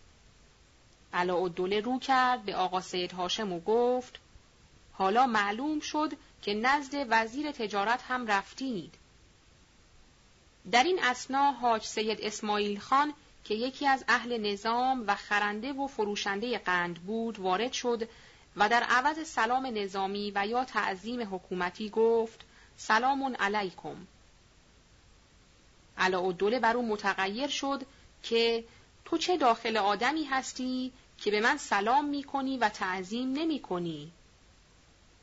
آها بچه ها بیایید یک پای این سید پیر و یک پای این سرهنگ را به فلکه ببندید.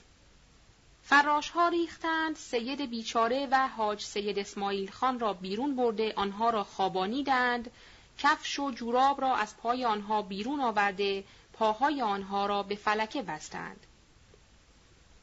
پنج نفر فراش دست به شلاق و مشغول زدن شدند. در این بین حاج میرعلی نقی پسر آقا سید هاشم وارد شده خود را انداخت روی پای پدرش و گفت چوب را به من بزنید. تا من زنده باشم نمی‌توانم دید. پدرم را چوب بزنید. فراش ها او را عقب کردند. سانیان خود را از دست فراش ها نجات داده و خود را انداخت روی پای پدر و فلکه. علاءالدوله گفت پدر را رها کنید و چوب او را به پسر بزنید. پای آن دو نفر را از فلکه باز کرده پسر را به فلکه بستند. متجاوز از پانصد شلاق به پای پسر زدند. حاج میرعلی نقی پسر بزرگ آقا سید هاشم در این وقت سنش به 27 سال رسیده بود. طاقت شلاق خوردن را داشت. در این وقت پیش خدمت وارد شد که نهار حاضر است. علاءالدوله گفت سایرین را بعد از نهار بزنید. بسم الله آقایان بیایید نهار بخورید و از آن اتاق برخواسته به اتاق نهارخوری رفت. آقا سید هاشم را نیز با جمعی دیگر احضار کرد و گفت آقا وقت چوب باید چوب خورد و وقت نهار باید نهار خورد. فعلا مشغول نهار شوید. پس از صرف نهار باز به اتاق اول مراجعت کرد و رو کرد به سید هاشم و گفت یک التزام بنویسید که قند را مثل سابق در یک من پنج هزار بفروشید. سید امتناع کرد و گفت عرض کردم ممکن است ترک تجارت قند کنم. ولی ممکن نیست قند را در یک من هفت هزار بخرم و پنج هزار بفروشم. علاءالدوله رو کرد به جناب امین و تجار کردستانی که از سادات و تجار معتبر و حاضر در آن مجلس بود و گفت آقا شما این آقا را راضی کنید و التزام از او بگیرید. در این وقت یک نفر وارد شد و سر گذارد در گوش علاءالدوله و گفت شهر به هم خورد. دکاکین بسته شد. مشیر و دوله وزیر امور خارجه گفته است تجار را بفرستید نزد من بلکه آنها را به خوشی راضی کنم. امین و تجار هم به آقا سید هاشم رسانید که التزامی بدهید و از این مجلس بروید. بعد من نوشته شما را پس می‌گیرم. آقا سید هاشم التزام نامه را نوشته و مهر کرد و داد به امین و تجار و با معمور وزیر خارجه رفتند منزل مشیر و دوله. میرزا نصرالله خان مشیر و دوله اگرچه وزیر امور خارجه بود لکن در امور داخله و خارجه هر دو مداخله می کرد و در واقع معاون صدر اعظم بود.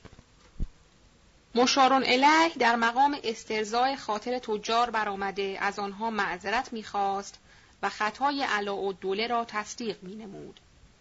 سعد دوله وزیر تجارت از وقوع این واقعه رفت منزل عین الدوله صدر اعظم و گفت علا دوله حاکم تهران را چه کار به امر تجار و این چوب زدن بی موقع به تجار محترم خصوص یک سید پیر مقدس منتج نتایج بد و بی مخاطره نخواهد بود. صفحه 333 بستن بازار این دوله از آن لجاجت و تکبر و جهالت و تبختری که داشت گفت چوب زدن علا دوله به امر و اجازه من بوده است. تو را نمی رسد که در کار علا دوله ایرادی وارد آوری. علا دوله آنچه کرده است مختار بوده. امر او امر من است. وزیر تجارت از این جواب صدر اعظم متغیر شده به خانه خیش مراجعت نمود. در این اسنا بعضی دکاکین و بازارها و سراها بسته شد. مردم در مسجد شاه جمع شدند. امام جمعه که خانهش متصل به مسجد شاه بود اول شب بعضی از تجار را احضار نمود و گفت این تعطیل و بستن دکانها فایده نخواهد کرد. چه طرف عصر و نزدیک غروب بود کسی ندانست که مقصود چه بود. فردا را از صبح تعطیل عمومی کنید و آقایان را در مسجد جمع آورید تا بلکه به دست اتفاق و همراهی علما کاری از پیش ببرند.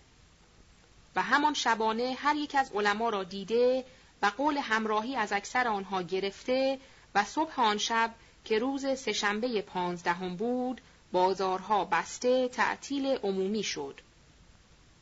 تجار در مسجد شاه حاضر شده مقدمات کار را فراهم آورده امام جمعه به آنها دستورالعمل می‌داد و به عین دوله پیغام که من با شما می باشم تا شب همگی را متفرق و مفسدین را معدوم خواهم داشت.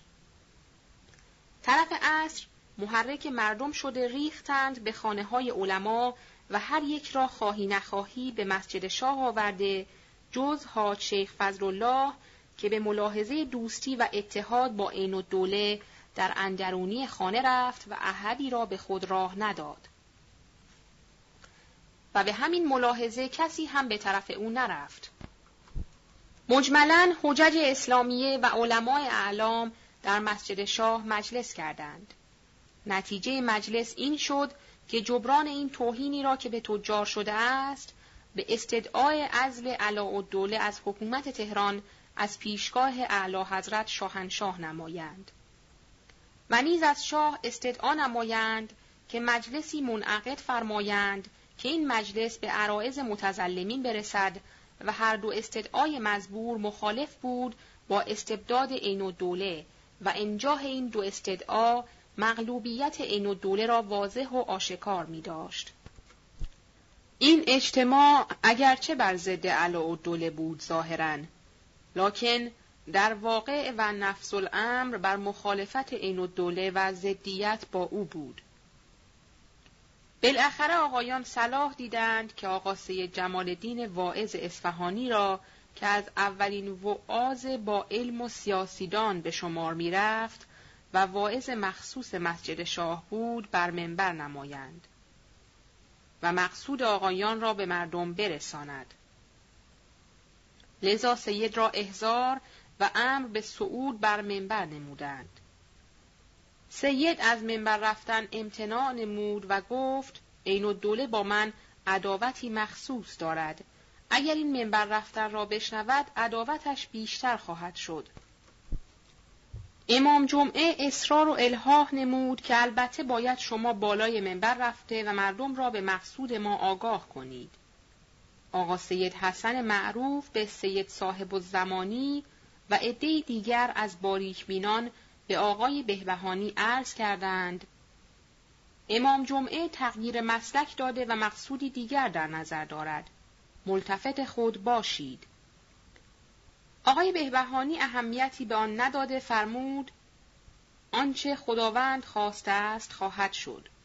بالجمله آقاسه جمال الدین بر بالای منبر صعود نمود.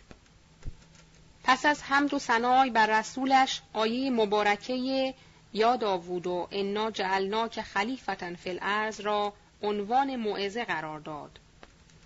و آیات و اخباری که در فضیلت عدل بود قرائت نمود. پس از آن گفت ای مردم این آقایان و این پیشوایان دین که در این مسجد اجتماع نمودهاند همگی رؤسای اسلام و نواب امام زمان می باشند. همه متفق القول و متحدند. خیال و عزمشان کندن ریشه ظلم و بدعت است. عموم مسلمین و جمیع علمای اعلام بلکه هیئت جامعه اسلام با این بزرگواران است. هر یک از این علما که در این مجلس نباشند اگر موافقند با این عزم فبها. و الا اعتنایی به خلافشان نیست. قدری هم اشاره به ظلم علاءالدوله نمود و بعد گفت از علاءالدوله و اعمال او را تشریح نمود. پس از آن گفت اعلی حضرت شاهنشاه اگر مسلمان است با علمای اعلام همراهی خواهد فرمود و عرائز بیغرزانه علما را خواهد شنید. و الا و اگر کلام آقاسه جمال الدین که منجر این شد و به این مقام که رسید یک دفعه حاج میرزا ابوالقاسم امام جمعه تهران فریاد کرد و گفت ای سید بیدین ای لامذهب بی احترامی به شاه کردی. ای کافر ای بابی چرا به شاه بد می‌گویی؟ آقا سید جمال الدین از این اعتراض امام جمعه در بالای منبر مبهوت شده و کذالک علما و آقایان حاضر در مجلس متحیر و حیران شده که با آن اصرار امام جمعه و تهیه مقدمه بلکه نقشه موعظه را نیز امام جمعه داد حالا چه شد که در مقام مخالفت برآمد؟ آقا سید جمال الدین گفت آقای من این قضیه شرطیه است. خدا به پیغمبر خود میفرماید ولو اشرکت لیحبطن عملک. یعنی ای پیغمبر اگر شرکاوری هر آینه میریزد عمل تو. من که بی احترامی به شاه نکردم. عرض کردم اگر و الا. لفظ اگر که واضح است چه معنی را میبخشد. امام جمعه دید مغلوب خواهد شد و به مقصود و نیت خود نخواهد رسید. فریاد کرد بکشید ببندید این بابی را بزنید. آها بچه ها کجایید؟ که یک دفعه نوکرهای امام جمعه با فراشهای مستعد که مقدمتا مهیا شده بودند با چوب و چماق و قداره ریختند در بین مردم. بعضی هم ششلول در دست داشتند در این بین جمعی هم کل مسجد را در دالان حرکت دادند. چون هوا تاریک شده بود، صدای چرخهای کر و صدای هیاهو و فریاد فراشها و نوکرها رعبی عظیم در مردم احداث نمود. آقایان علما چون وضع را قسمی دیگر دیدند و تاریکی شب عالم را فرا گرفته و چراغهای مسجد را هم روشن نکرده بودند، فریاد کردند و امر کردند احدی دست در نیاورد و در مقام مدافعه بر نیایند.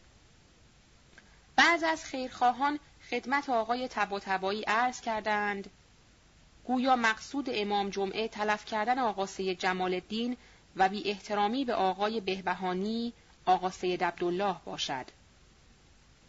برای انتقام و تلافی که در نظر دارد. آقای تبا تبایی فوراً ملتفت مطلب شده به آدمهای خود فرمود مواظبت کنید از آقای آقا سید عبدالله و ایشان را برده به جایی برسانید. طلاب و سادات ریخته و آقای بهبهانی را بردند به طرف مدرسه خان مروی.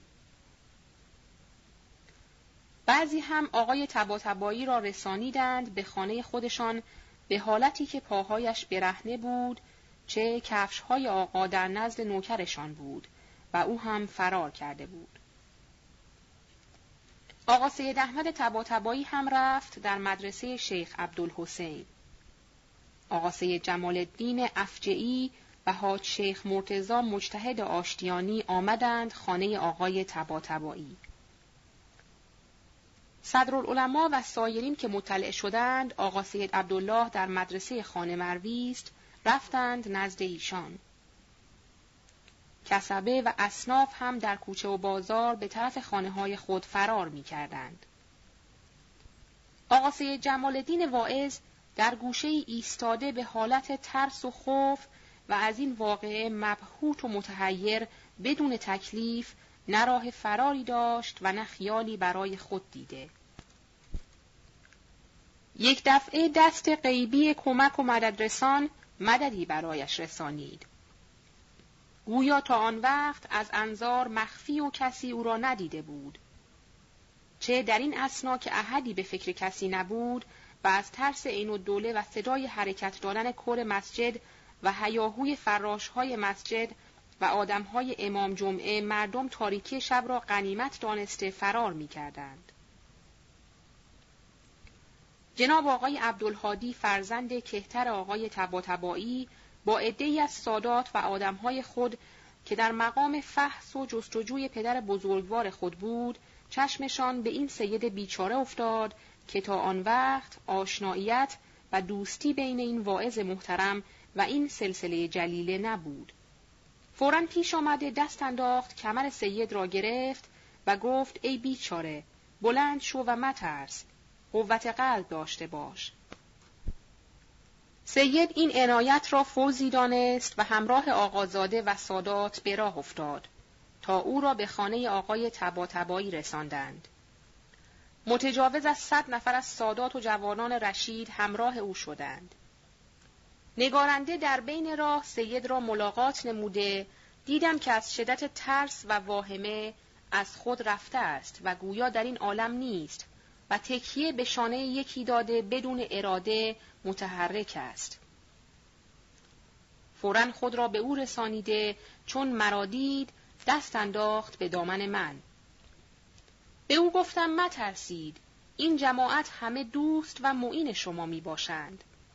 من هم پس از کسب اطلاع و یافتن دوستان می آیم نزد شما. سید اندکی به حال آمد و با آقازاده به منزل آقای تباتبایی رسیدند. با آنکه خانه آقای تباتبایی بست و محل امن بود و سید به رسیدن آنجا راحت گردید لکن از صدمه راه و خوف در مسجد حالت تب آرز سید گردید و در بالاخانه آقای تباتبایی که اتاق مخصوص یکی از متحسنین محترم و لقبش معین حضور بود منزل نمود. نگارنده با بعضی از اجزای انجمن مخفی در گردش بودیم شریف الواعظین قومی را دیدیم که با حربه آتشین مسلح بود و در صدد فحص از آقای بهبهانی و آقای تباتبایی بود. پس از استعلام از حالات حجج اسلامیه شریف الواعظین به طرف مدرسه خانه مروی برای رسیدن به آقای بهبهانی و نگارنده به طرف خانه آقای تباتبایی برای رسیدن به سید جمال الدین روانه شدیم.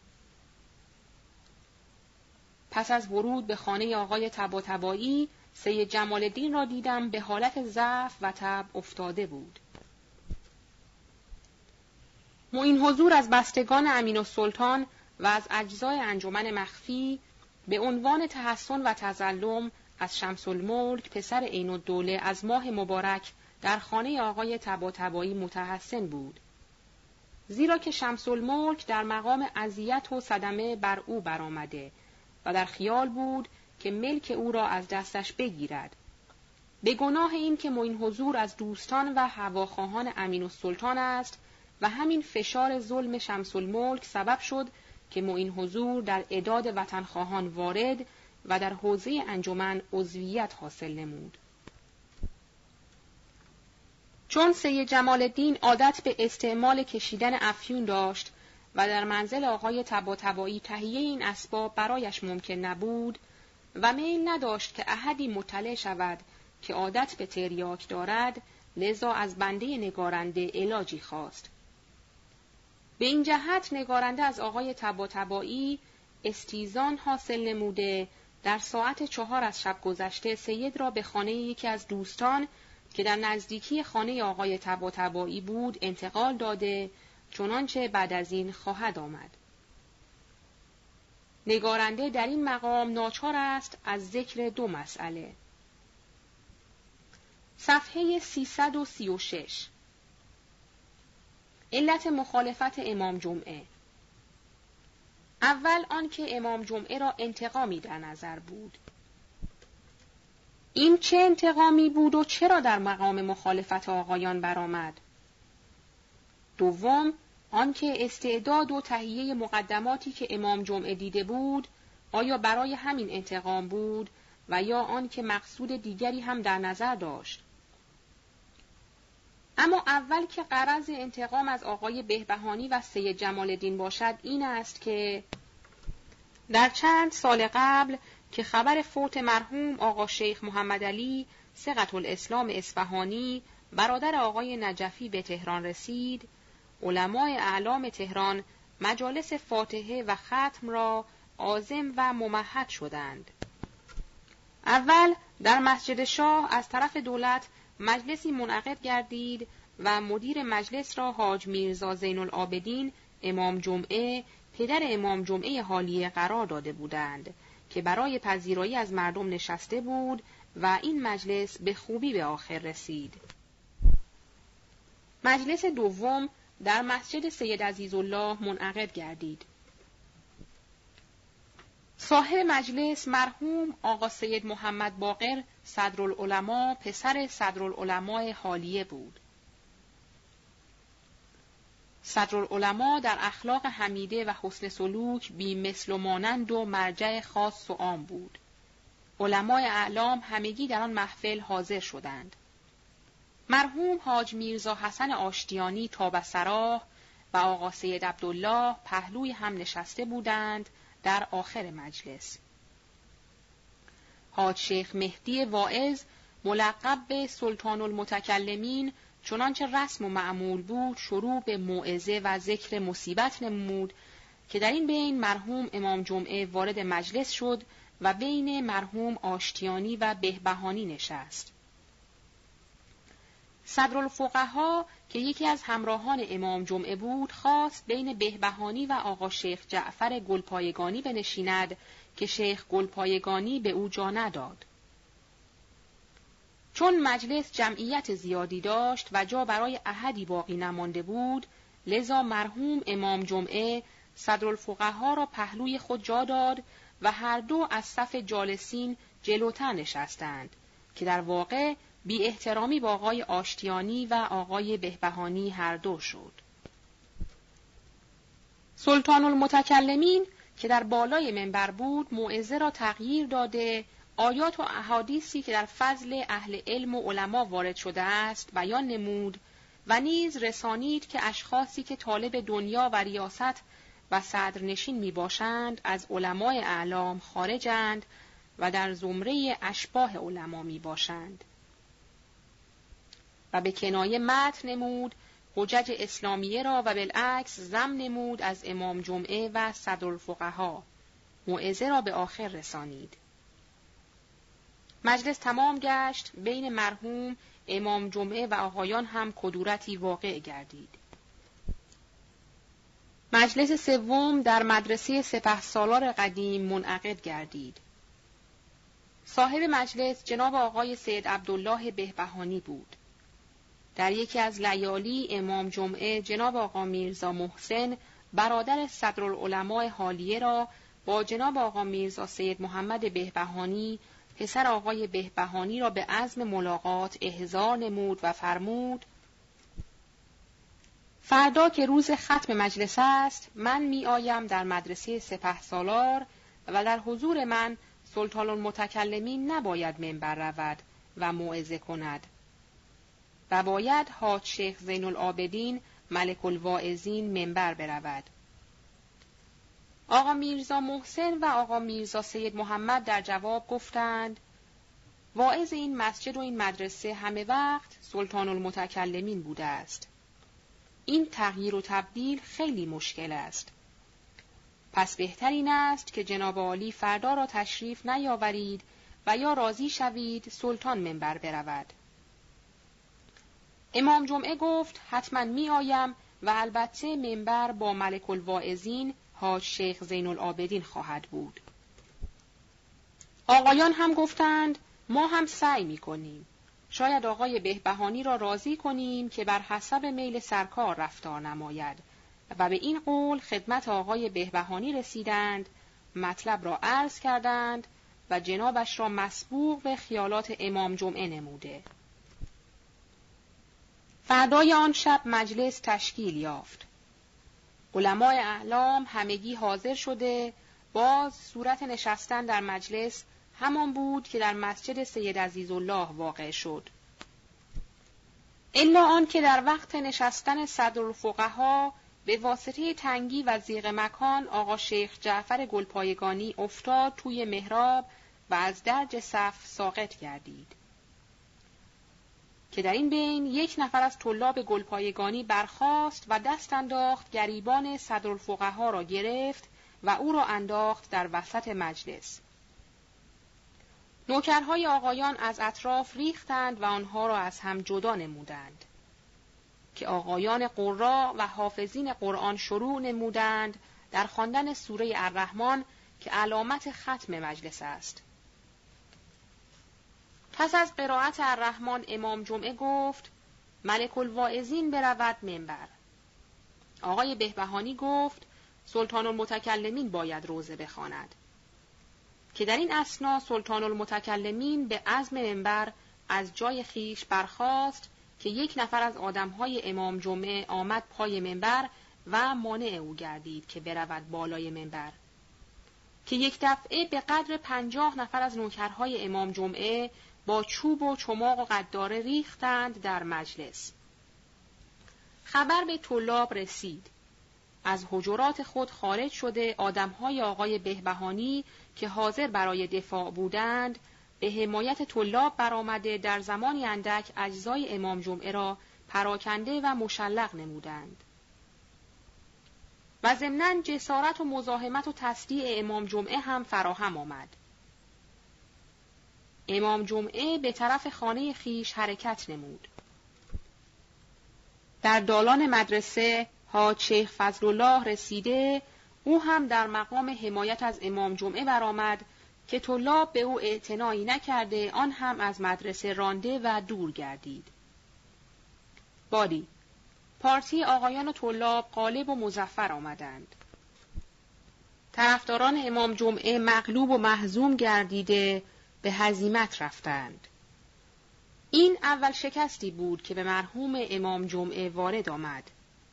دیگر موقعی دست نیامد که در صدد تلافی برایند. تا اینکه امام جمعه از این دار فانی به دار باقی رهلت نمود. امام جمعه بعد از آن که حاج میرزا ابوالقاسم فرزند اکبر آن مرحوم باشد این ایام اعتباری فوقالعاده به هم رسانیده مسجد شاه که محل امامت او بود بهترین مساجد تهران واقع گردید و این مسجد محل بست و معمن مظلومین بود در این واقعه که مقدماتی فراهم آورد برای اجتماع آقایان و استعدادی تهیه دیده بود به خیال انتقام آن واقعه افتاد. به این جهت در حال تغییر و فریاد او که می گفت بزنید و بکشید و ببندید بعض صداها مسموع می شد که می گفتند آقا سید عبدالله را بزنید و او را بکشید از این جهت توجه آقایان مصروف حفظ آقای بهبهانی گردید. اما مسئله دوم که امام جمعه مقصود دیگری هم داشت این است که آقا سید جمال اول واعظی بود که در بیداری ایرانیان جاهد و سایی بود. چند سال قبل از این در اصفهان و شیراز و تبریز در بالای منبر از سیاسیات و منافع عمومی و بیداری مردم و عالم شدن آنان به حقوق خودشان سخن میراند. در سال 1322 که وارد تهران شد، در مسجد شاه که امامت آن مخصوص امام جمعه حاج میرزا ابوالقاسم می باشد، رفت منبر و به واسطه میل مردم به استماع مواعظ این سید جلیل جمعیت و ازدهام بسیاری در حوزه و منبر او جمع می شد.